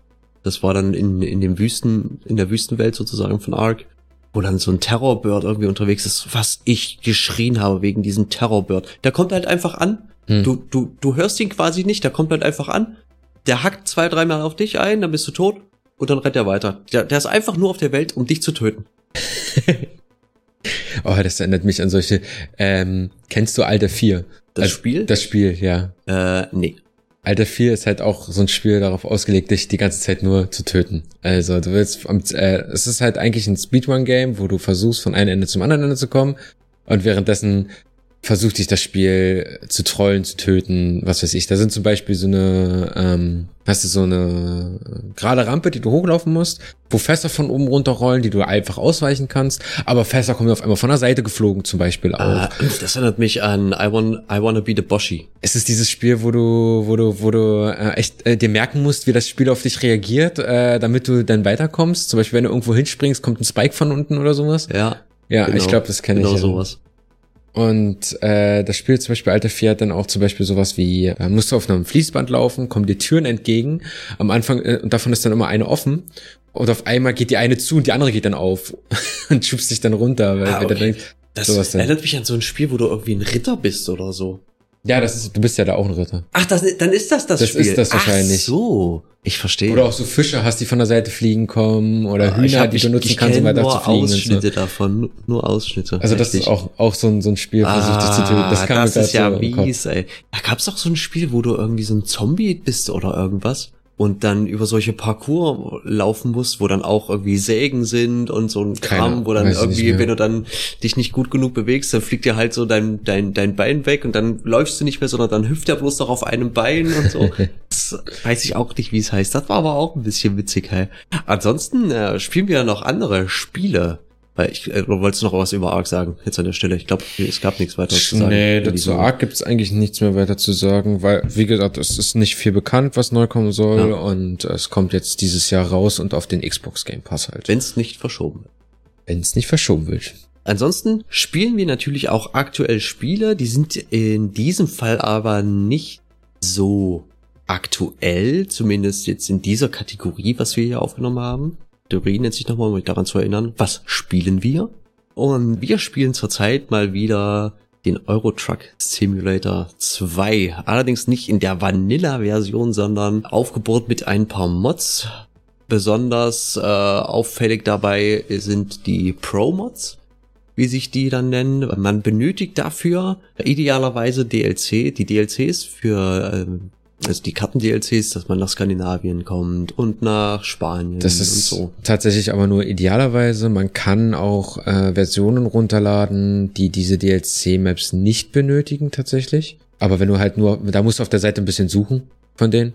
Wenn du halt einfach nur da bist und den Standard runterladen möchtest, werden alle Karten-DLCs, die aktuell gibt in dem Spiel, benötigt. Aber was sind die Pro-Mods eigentlich? Was ist äh, äh, der, der Euro Truck Simulator erstmal grundlegend? Ist ja, ist auch schon ein bisschen ein älterer Titel, muss man mal ganz ehrlich sagen. 2014? Äh, weiß ich nicht, Digga, weiß ich nicht. Aber auf jeden Fall äh, sieht's auch ein bisschen älter aus, sag ich mal. ETS erstmal grundlegend. Man fährt einen LKW 2012. mit, mit Ladung von A nach B, verdient Geld dadurch, kann sich dann irgendwann seinen Truck aufbessern oder sich einen neuen Truck kaufen, um dann wertvollere Fracht, auch mit XP man noch äh, verschiedene Frachtarten freischalten für sich, dass man die transportieren darf, um dann mehr Geld zu verdienen und Touren zu fahren, um dann irgendwann nochmal einen LKW zu kaufen und dann Leute anzustellen, die dann für dich auch noch fahren. Und äh, das Ziel ist am Ende einfach nur entspannt die Autobahn lang zu ballern. Wenn du so möchtest. Und Ja. das Ganze kann man ja inzwischen auch ohne Mods im Multiplayer spielen, im Konvoi-Modus mit bis zu acht Leuten. Acht Leute. Was ich sehr begrüße, Da ist ähm, der Verkehr, der KI-Verkehr ist da mit äh, synchronisiert. Das Wetter ist einigermaßen synchronisiert. Ich sag mal Eher mit weniger. ein bisschen Versatz von ein paar Minuten zum Teil leider Ja. noch.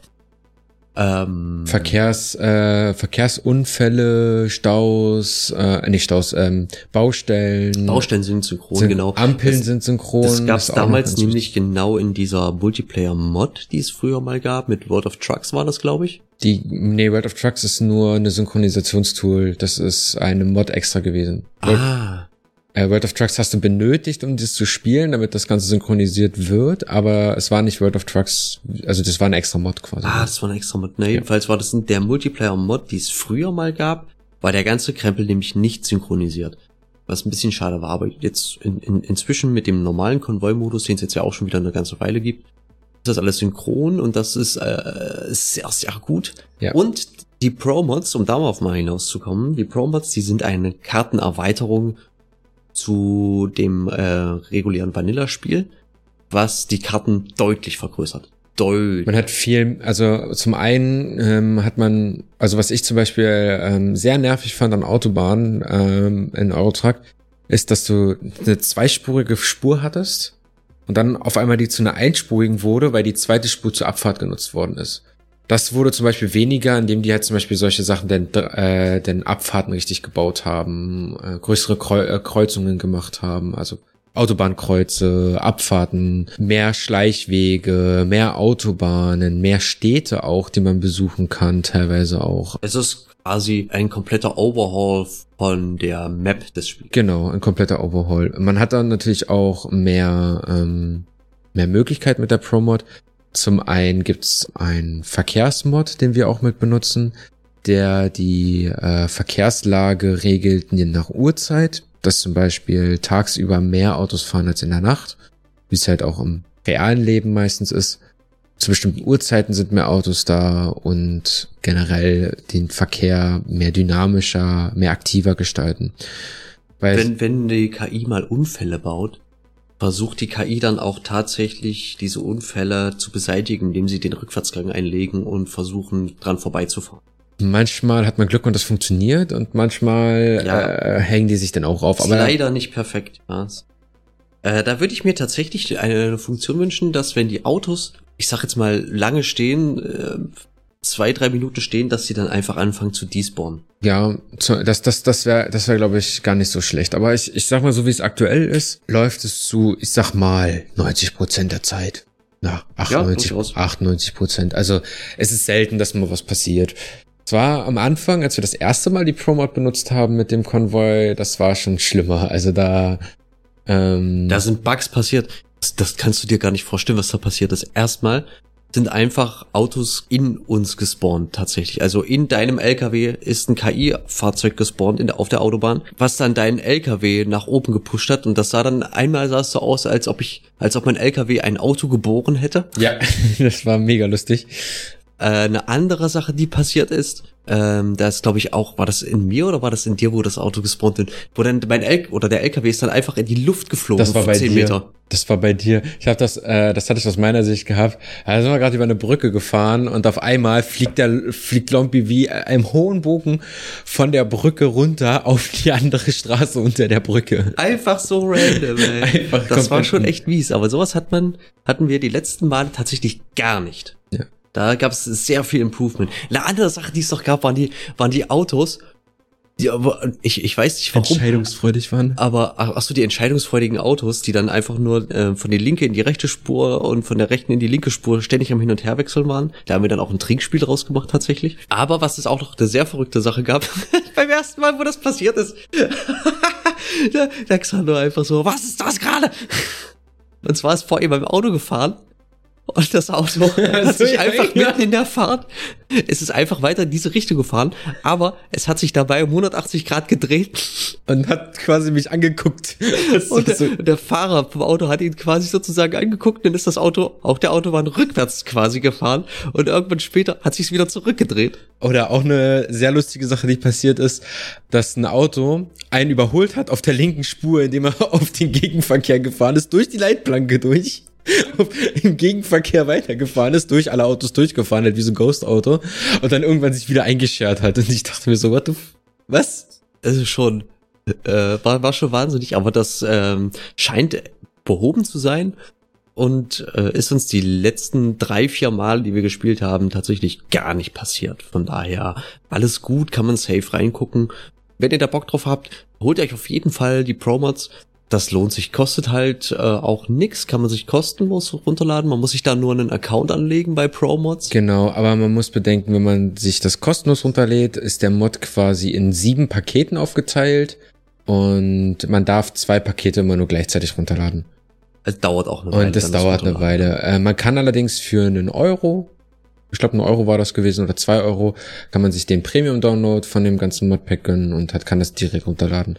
Muss man nicht tun. Das lohnt sich aber. Ich meine, das, ja. wenn es jetzt wirklich zwei Euro sind oder so, dann es kann man nicht teuer. Ich habe es letztens gemacht, hab einen Euro für bezahlt, glaube ich. Und dann hatte ich das alles runtergeladen. Das war dann, was auch ein bisschen daran lag, dass wenn du drei gleichzeitig runterlädst, dass du dann erstmal für eine Stunde gesperrt bist mit runterladen und ich alles gleichzeitig runterladen wollte. Tja, so ist das. ATS könnt ihr tatsächlich dann auch äh, dann und wann bei uns im Stream tatsächlich angucken. Äh, seid ihr herzlich eingeladen, äh, euch das dann mal mit uns zu geben. Das sind immer sehr entspannte ähm, Runden, wo wir über verschiedensten Themen quatschen, quasi so wie hier. Nur nicht das. Wo wir über Süßigkeiten quatschen. Wo wir über Süßigkeiten quatschen. Oder uns gegenseitig anschreien.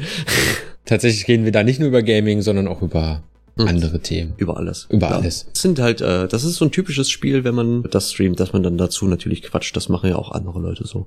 Ansonsten spiele ich im Moment, habe ich mir mal wieder Metal Gear Solid 5 rausgekramt. Das ist äh, auch echt gut gealtert tatsächlich. Ich weiß nicht, ob ich jetzt über Metal Gear Solid 5 so viel erzählen muss. Grundlegend die Metal Gear Reihe. Soll ich die, soll ich die Story? Nee, die Story zu Metal Gear, die werde ich dir nicht zusammenfassen. Die ist viel zu verwirrend. Aber so die Entstehungsgeschichte von Metal Gear, das hat ja damals angefangen in Japan auf dem MSX weiß nicht, wer das da genau entwickelt hat. Und dann hat das der Hideo Kojima damals noch, der, als er ganz jung war, übernommen. Und dann gab es dann noch einen zweiten Teil. Und dann kam es dann irgendwann zu Metal Gear Solid auf der Playstation, wo es dann halt auch so unfassbar bekannt geworden ist. Und das Metal Gear Solid 5 ist der letzte Teil davon, was aber ein äh, Sequel von einem Prequel ist. Ist halt ein, halt wirklich so. Ein Sequel von einem Prequel. Es okay, ist, es ist, ist halt wirklich so. Es ist ähm, Metal Gear Solid 3 war ähm, von der Timeline her der erste Teil. Dann kam Metal Gear Solid Peace Walker, der war für die PSP und dann kommt Metal Gear Solid 5. Dann kommt Metal Gear Solid 1, 2 und äh, 4. So, das ist die Timeline in a nutshell. Ja, aber Metal Gear Solid 5 äh, erzählt auch nicht so viel Story. Das, was es erzählt an Story, ist aber komplett abgedrehter Scheiß, richtig, richtig crazy, so wie ich das liebe. Und äh, ansonsten ist das halt einfach tatsächlich ein Stealth-Taktik-Spiel. Ähm, wo man halt schleicht nach Möglichkeit und dann die Le versucht, äh, Gegnern auszuweichen, Gegner leise auszuschalten und dann irgendwo in eine Basis reinzugehen und da irgendwelche Ziele zu erreichen, irgendwelche Geiseln rauszuholen oder geheime Dokumente zu stehlen, irgendwas in die Richtung halt. Das ist aber genau nach meinem, nach meinem Gusto. Deswegen habe ich es auch mal wieder installiert. Das ist so ein, auch wenn es so von, von der Story her nicht der beliebteste Teil ist, sozusagen, in der, in der Community, finde ich es immer noch trotzdem ein stabiles Spiel. Nach wie vor wollen wir? Wir haben noch zwei Spiele, über die wir was erzählen wollen, aber ich würde vorher was anderes einschieben, was eigentlich normalerweise ein bisschen später kommt, nämlich unser Klappentextraten. Das möchte ich jetzt gern einmal machen, damit ich es hinter mir habe, sozusagen. Pass auf. Und zwar nochmal zum Erklären, das Klappentextraten ist ein kleines Spiel. Ihr könnt da gerne mitraten, liebe Zuhörer. Und auch gerne in die Kommentare oder irgendwo was reinschreiben, was ihr denkt, was das für ein Spiel ist oder ob ihr es direkt wusstet. Ich lese den Text von der Rückseite von einer Spieleverpackung vor und ihr müsst quasi erraten, was das für ein Spiel ist. Es geht los. Bist du bereit? Ich bin bereit. Sei gespannt. Ich glaube, dass du das Spiel selbst nicht kennst, aber dass du die Serie nicht, äh, dass du die Serie kennst. So viel Tipps sei schon mal gesagt. Okay. So, pass auf. Ahoi Entdecker. Schnapp dir deinen Nintendo DS Touchpan und setze die Segel in ein aufregendes Abenteuer. Eine bunte neue Welt wartet darauf, von dir erkundet zu werden. Entdecke Inseln und ihre Bodenschätze, schließe Freundschaften mit neuen Völkern, nutze das gesammelte Wissen, um deine eigenen florierenden Städte zu gestalten. Es klingt mir tatsächlich, ähm, also ich lasse es mal noch mal ganz kurz sacken für die anderen, damit die ja auch noch mal ganz kurz drüber nachdenken können. Oder vielleicht könnt ihr ja kurz pausieren, wenn, ähm, wenn ihr darüber nachdenken wollt. Okay, pass auf, hier sind noch zwei Screenshots mit einem ganz kurzen Text unten drunter. Ja. Ähm, da steht Städtebau im Handumdrehen und der zweite Screenshot, das Schicksal des Landes liegt in deinen Händen. Okay. Ich hätte zwei Spiele im Kopf. Okay, okay. Ähm, das eine wäre äh, ein Anno-Game. okay. Weil es gab nämlich, glaube ich, eins für DS. Mhm. Ähm, ich hätte dann auch äh, Siedler im Kopf. Mhm. Mhm. Mhm. Könnte aber auch ein Dragon Quest Teil vielleicht sein. Okay. Dragon Quest Builders so in den Dreh, aber ich weiß nicht, ob Builders auch für DS rauskam. Builders kam nicht für den DS. Ja. Aber äh, nee, nee, Spellforce ist auch nicht ähm, für DS. Also Spellforce gab's auch bis Okay, pass auf, erstmal noch so als, als kleinen Tipp nochmal, erstmal USK 0 Okay. und gepublished von Ubisoft ist das Spiel tatsächlich. Es ist ein Strategiespiel. Na, dann wahrscheinlich Anno. Das ist richtig, es ist nämlich, es ist tatsächlich Anno, dass du das erkannt hast. Ja. hast du das mal gespielt? Ja, tatsächlich habe ich das mal auf dem DS gespielt. War ja. das gut? Ähm, es ging. Also es, es war jetzt nicht, es war jetzt nicht, es war jetzt nichts weltbewegendes. Also da waren die PC-Spiele um einiges besser. Persönlich fand ich äh, von den Anno-Teilen den auf dem, äh, auf der Wii-Konsole interessant. Gab es auch, ja? Ja, Nie gespielt. ähm, ich, ich habe das auch nicht, also das, das war sehr eigenständig. Also überhaupt nicht vergleichbar mit den Anno-Teilen, die du mit PC spielen kannst. Davon gehe ich aus, ja. Gut, liebe Freunde. Es gibt ja noch zwei Spiele, über die wir ein bisschen was quatschen wollen. Und ein Spiel davon ist ein Teil einer altehrwürdigen Serie. Das hat damals auf dem NES angefangen und hieß damals River City Ransom. Und dann den zweiten Teil, den gab's auf dem Super Nintendo. Dann hat das, ich sag mal so, ein ein bisschen geruht. Und dann vor ein paar Jahren gab's dann, ich sag mal, ich würde es als Reboot bezeichnen, kam dann äh, River City Girls raus, was ich echt sehr genossen habe und Ende letzten Jahres und ich habe sehr lange drauf gewartet, kam dann äh, River City Girls 2 endlich raus und das haben wir beide uns äh, tatsächlich relativ zeitnah zum Release dann auch angeguckt. Das ist erstmal grundlegend, es ist ein äh, ein, ein, äh, wie heißt das gleich noch? Beat'em up? Ein, ein Brawler. Brawler. Also äh, ein Beat'em up. Im Prinzip erstmal, du läufst von links nach rechts, es kommen äh, Gegner auf dich zu und die musst du halt tothauen. Im Prinzip. So, erstmal, das ist so die, die Kernmechanik des Spiels. Und mit River City Girls 2 kann man lokal bis zu vier Leute spielen, online bis zu zweit.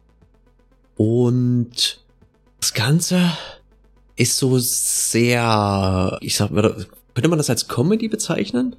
Es ist sehr komödienartig gehalten, ja, aber es ist jetzt, ich würde es nicht als Comedy bezeichnen. Also die Charakter, die sind schon so ein bisschen auch abgedreht, zum Teil auch ein bisschen dumm.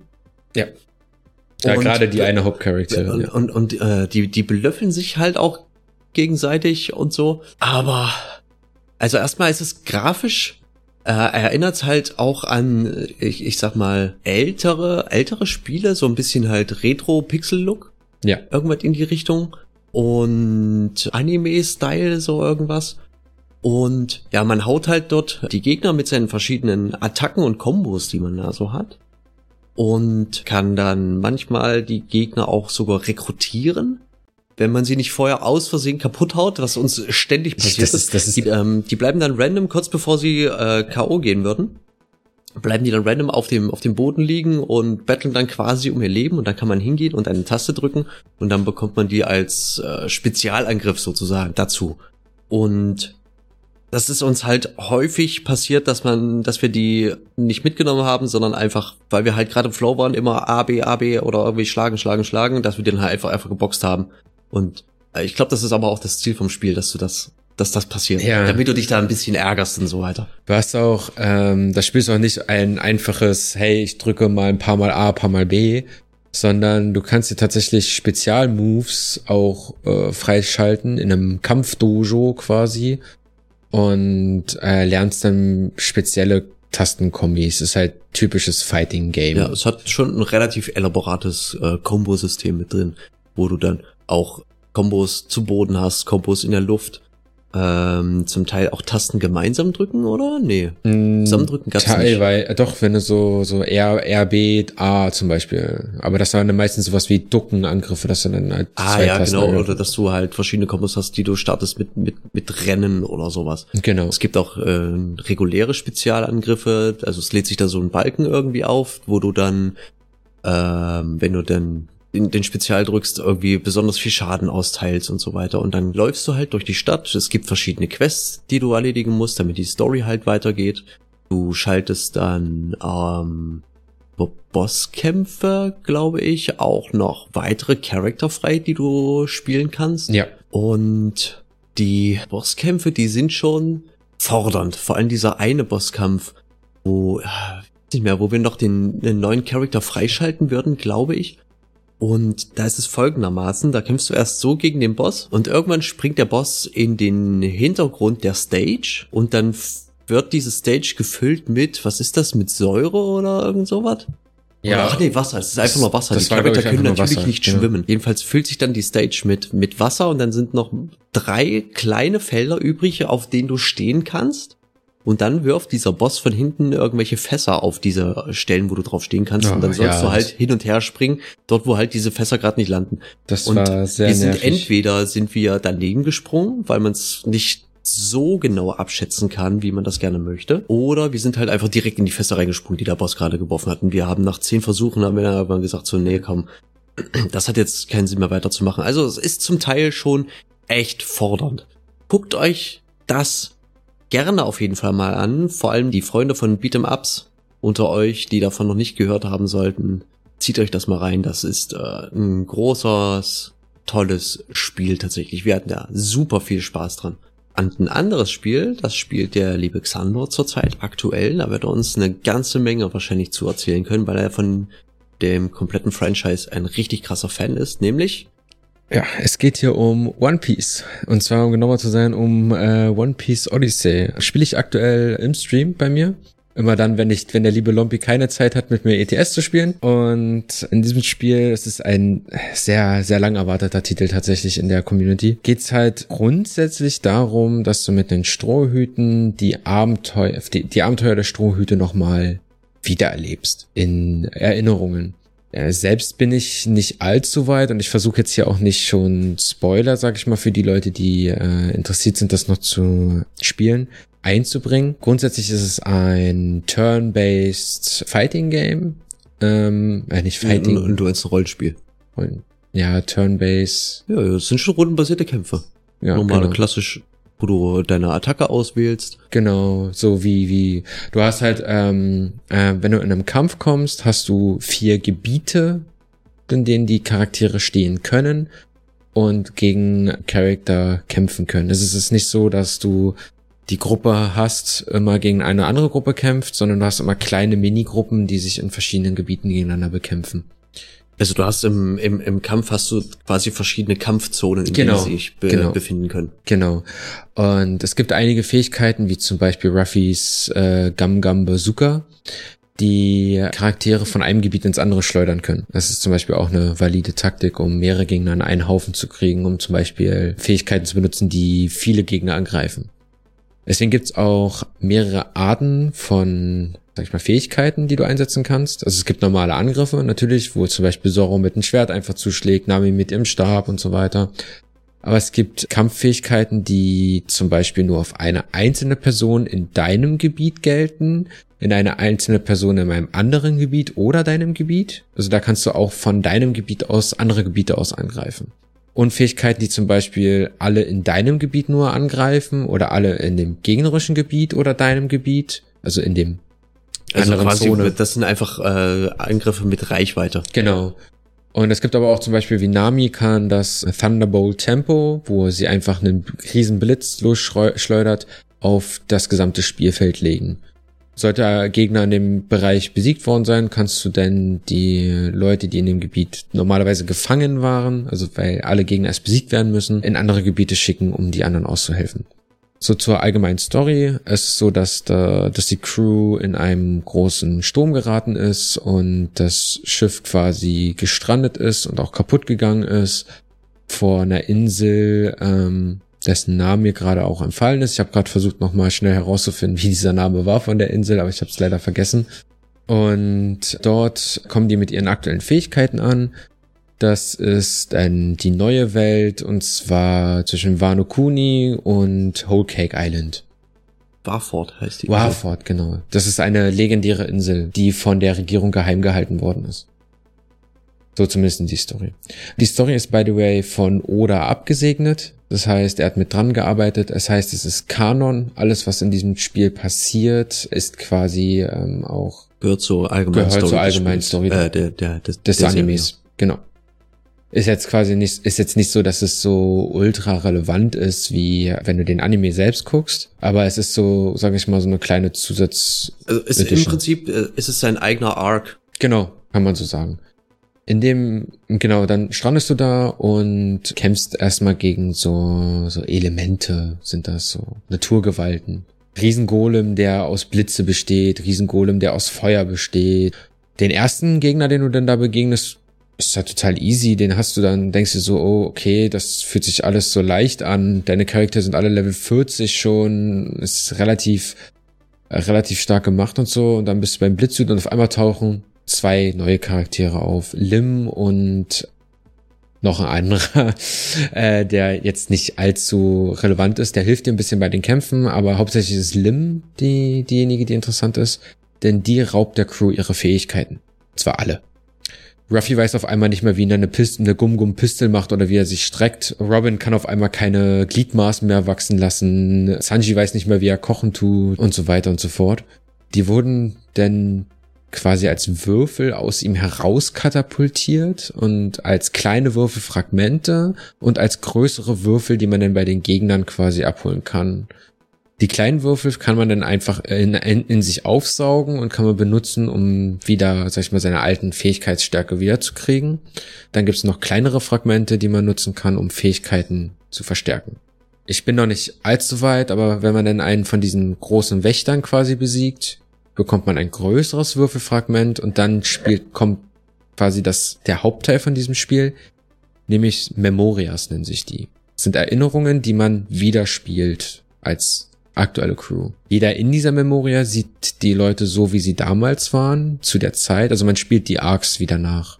Der erste Arc, den man nachspielt, ist Alabaster, der Wüstenarc. Das war auch der erste Nee, der, der zweite, der, die, die zweite große Insel, wo sie ähm, gelandet sind, nachdem sie in der neuen Welt waren. Die erste war ja Chopper, zweite dann Alabaster. Ich glaube, Alabaster, da kenne ich sogar auch ein, ein kleines bisschen was von der Story her. In Alabaster geht's halt grundsätzlich darum, zur Crocodile, also die Firma Barack, Barack, Barack Firma niederzustrecken. Und das Schöne ist, du siehst Charaktere wieder, du siehst die, äh, du siehst so einzelne, äh, einzelne Kleinigkeiten. Das Spiel ist sehr stark darauf ausgelegt, quasi die Erinnerungen und das, das, das, diesen Arc wieder zu spiegeln. Nicht komplett, sondern auf seine eigene Art. Aber äh, du, du, du hast so, zum Beispiel, ich habe im, öfter mal so einen Moment, wo ich einfach anfange, über eine Story von One Piece zu reden, weil mir da irgendwie ich habe die Flying Lamp gesehen, die da stand und habe erstmal wieder darüber geredet über das Schiff von der von der das gute alte Schiff von äh, den Strohhüten, was wir alles für Abenteuer erlebt haben damit. Dann Ace hast du wieder gesehen, da kam Erinnerungen wieder hoch über ein Alabasta. Vivi, die Rennente, mit der Vivi unterwegs ist, die äh, Kampfschildkröten, diese Schildkröten, Robben äh, Vermisch, der da ist, die Kampfrobben ist ein sehr gutes Spiel für Leute, die gerne die One Piece Story nochmal wieder erleben möchten. Was noch kommt, weiß ich selber nicht und will ich auch gerne, ja, weiter im Stream erkunden. Ah, klingt doch nice. Für wie für Fans gemacht sozusagen? Es ist absolut wie für Fans gemacht. Ich bin auch tausend, also durchgehend weg am Schwärmen. Glaube, das ist mehr, mehr brauche ich dazu eigentlich nicht sagen, weil das ist halt sehr spezifisch für One Piece Fans gemacht, glaube ich. zum Abschluss haben wir für euch noch einen kleinen, aber sehr, sehr feinen Geheimtipp, nämlich Escape Academy. Das ist, äh, wenn man so möchte, ein, ein Simulator für Escape Rooms, die man ähm, hier in diesem Spiel allein erleben kann oder auch zu zweit. Ich weiß nicht, ob man es mit mehr als zwei Leuten spielen kann, ehrlich gesagt. Ich glaube, das war nur zu zweit. Es war so ein Co-op, war das. Genau. Und die, die grobe Story, die ist schon relativ banal, glaube ich. Wurde irgendwie, oder man wollte irgendwie einen Escape Room machen und findet dabei heraus, dass es eine Geheimorganisation gibt, die Escape Rooms lehrt. Genau, die Und- Lehre der Escape Rooms. Ja, irgendwie sowas, genau. Und dann entspinnt sich dabei auch noch irgendwie so ein, so ein kleines bisschen merkwürdige Story, wo dann irgendwie noch jemand gefangen wird, den man dann rausholen muss von, von irgendwo. Ich weiß gar nicht mehr, welcher Charakter das war. Das haben wir, letztes Jahr haben wir das ein bisschen gespielt, so für uns. Mal ein nettes Spiel für, für einen Nachmittag, beziehungsweise Abend. Wie lange hatten wir, wie lange spielt man da so dran? Vier Stunden, Ja, fünf Stunden, vier, sechs fünf Stunden? Stunden. Ich glaube, lange haben wir, also lang, es ist schon eine gute Zeit, die man dran spielt. Macht auch mega viel Spaß, aber es reicht auch aus. Also meiner Meinung nach hat es vollkommen ausgereicht. Für jeden, der sich mal einen Escape Room äh, angucken möchte, ist auf jeden Fall eine Empfehlung wert. Beziehungsweise für Leute, die, Rätsel Spaß haben. ja, die, die generell Spaß am Rätseln haben, genau. Die meisten Level in dem Spiel, also ist natürlich in Leveln aufgebaut, in einzelne Escape Rooms, die auch Teil auch ein bisschen größer sein können natürlich, sehr fantasievoll auch sind, auch sehr weit weg sind von dem, was man in realen Escape Rooms darstellen kann natürlich. Da sind dann solche Sachen, dass du dann irgendwie in, in äh, CIA-Autos äh, Informationen dir sammeln musst. Zum Beispiel, das ist natürlich in einem echten Escape Room vermute ich mal schwierig zu machen. Jeder von diesen Escape Rooms beziehungsweise Leveln ist so, hat ein Zeitlimit von, weiß ich nicht, weißt du noch wie viel? 20 Minuten, 30 Minuten, irgendwas in die Richtung war es doch, oder? Ja, irgendwie, also man hatte ein Zeitlimit gehabt, bei manchen Räumen mehr, bei manchen Räumen weniger. Manchmal hattest du auch erstmal nur so eine Erkundungszeit gehabt, gerade am Anfang von den Räumen, wo du halt keine Zeitbegrenzung hattest. Es war mehr so der Abschluss der Räume, der halt zeitbegrenzt. Das ist ja, aber das ist ja halt so auch ein Ding für ein Escape Rooms, dass die, also auch von echten Escape Rooms, dass du halt eine begrenzte Zeit hast, um den Raum zu lösen. Das wollten die natürlich auch hier in dem Spiel widerspiegeln. Das Spiel bekommt oder, oder hat tatsächlich aber schon einen DLC bekommen. Der nennt sich Escape from Anti-Escape Island. Den haben wir noch nicht gespielt. Der kam raus am 10. November letzten Jahres. Man muss dazu sagen, das Spiel ist kostenlos zur Verfügung auf dem Game Pass. Da haben wir es gespielt. Ja, im- man kann es im Gamecast spielen. Man das DLC genau. kann man sich halt nur, wenn man es halt richtig gekauft hat, über Steam dazu. Auf Ah. dem Game Pass halt nicht. Tatsächlich nicht. Also das müsste ich, müsste halt, ich nochmal prüfen. da, da, du musst, glaube ich, das Spiel kaufen dafür, denn, damit du das Hm, DLC Das weiß ich tatsächlich nicht. Ja, alles klar. Ja, aber das kann man sich. Ich würde das tatsächlich trotzdem, wenn das wirklich so ist, ich würde es doch mal auf Steam kaufen, um ehrlich zu sein. Weil das war echt ein gutes Spiel. Ich hatte da echt meinen Spaß dran. Noch ein zweites Mal spielen das Spiel, weiß ich aber nicht, das lohnt sich wahrscheinlich nicht. Einmal Vielleicht- gespielt, dann hat man halt auch alles gesehen und die, die Rätsel, die variieren natürlich auch nicht und so. Vielleicht mal so in einem Jahr oder zwei nochmal, weil man dann schon die meisten Sachen vergessen hat. Aber es ist halt, es hat halt keinen großen Wiederspielwert, weil du halt die Rätsel relativ schnell. Es ist so ähnlich wie Portal. Portal kann ich zum Beispiel auch nicht mehr spielen, weil ich einfach jedes Rätsel schon auswendig kenne. Ja, so ist es halt bei, bei Rätselspielen leider. Aber deswegen ist es doch toll, dass diese DLCs kommen. Wie gesagt, Escape from Anti-Escape Island, das hat äh, nochmal fünf Level mit reingebracht. Also fünf äh, ganze neue Räume dazu gebracht. Und das nächste DLC, was kommt, das zweite nennt sich dann Tournament of Puzzles wo auch vor kurzem der erste Playtest abgeschlossen wurde. Also da haben schon mal äh, Leute reingeguckt und äh, ihre Meinung jetzt kundgetan an die Entwickler. Und das soll noch dieses Jahr im Frühjahr rauskommen und soll ebenfalls fünf Level beinhalten. Das Base Game selber kostet 16,79 Euro auf Steam und der, die DLCs sollen beide 9,75 Euro kosten oder man kauft sich den Season Pass für 12,49 Euro. Wo ich sagen würde, wenn ihr euch das Spiel äh, gegeben habt, die Basisversion und es hat euch gefallen, dann holt euch einfach direkt den Season Pass, ganz ehrlich, weil ich ich habe da großes Vertrauen, dass die DLCs gut sind und wir werden uns die auch noch mal im Steam äh, im Stream vermutlich mal geben irgendwann dieses Jahr. Denke mal. generell mal so das Spiel nochmal. Ja, auf jeden Fall kann man, werden wir nochmal, naja, müssen wir ja auch im Stream Ja, von vorne präsentieren. Genau. Ne? Das, ähm, ja, das ist unser Geheimtipp der Woche. Oder hast du jetzt spontan noch irgendwas? Oh nee. Also nicht, äh, kein, kein Tipp. Nö, mir fällt jetzt erstmal nichts mehr weiter ein. Ich glaube, wir sind jetzt aber auch schon mit äh, gut zwei Stunden sind wir jetzt dabei. Und dann würde ich sagen, liebe Freunde, hören wir uns dann einfach bei der nächsten Ausgabe wieder. Ich hoffe, ihr hattet eine Menge Spaß. Ich wünsche euch noch einen angenehmen Tag und bis bald, oder? Äh, lieber Xander. Ja, bis bald. Das war immer zu früh. Ich muss das noch ein bisschen üben. Macht's gut, liebe Freunde.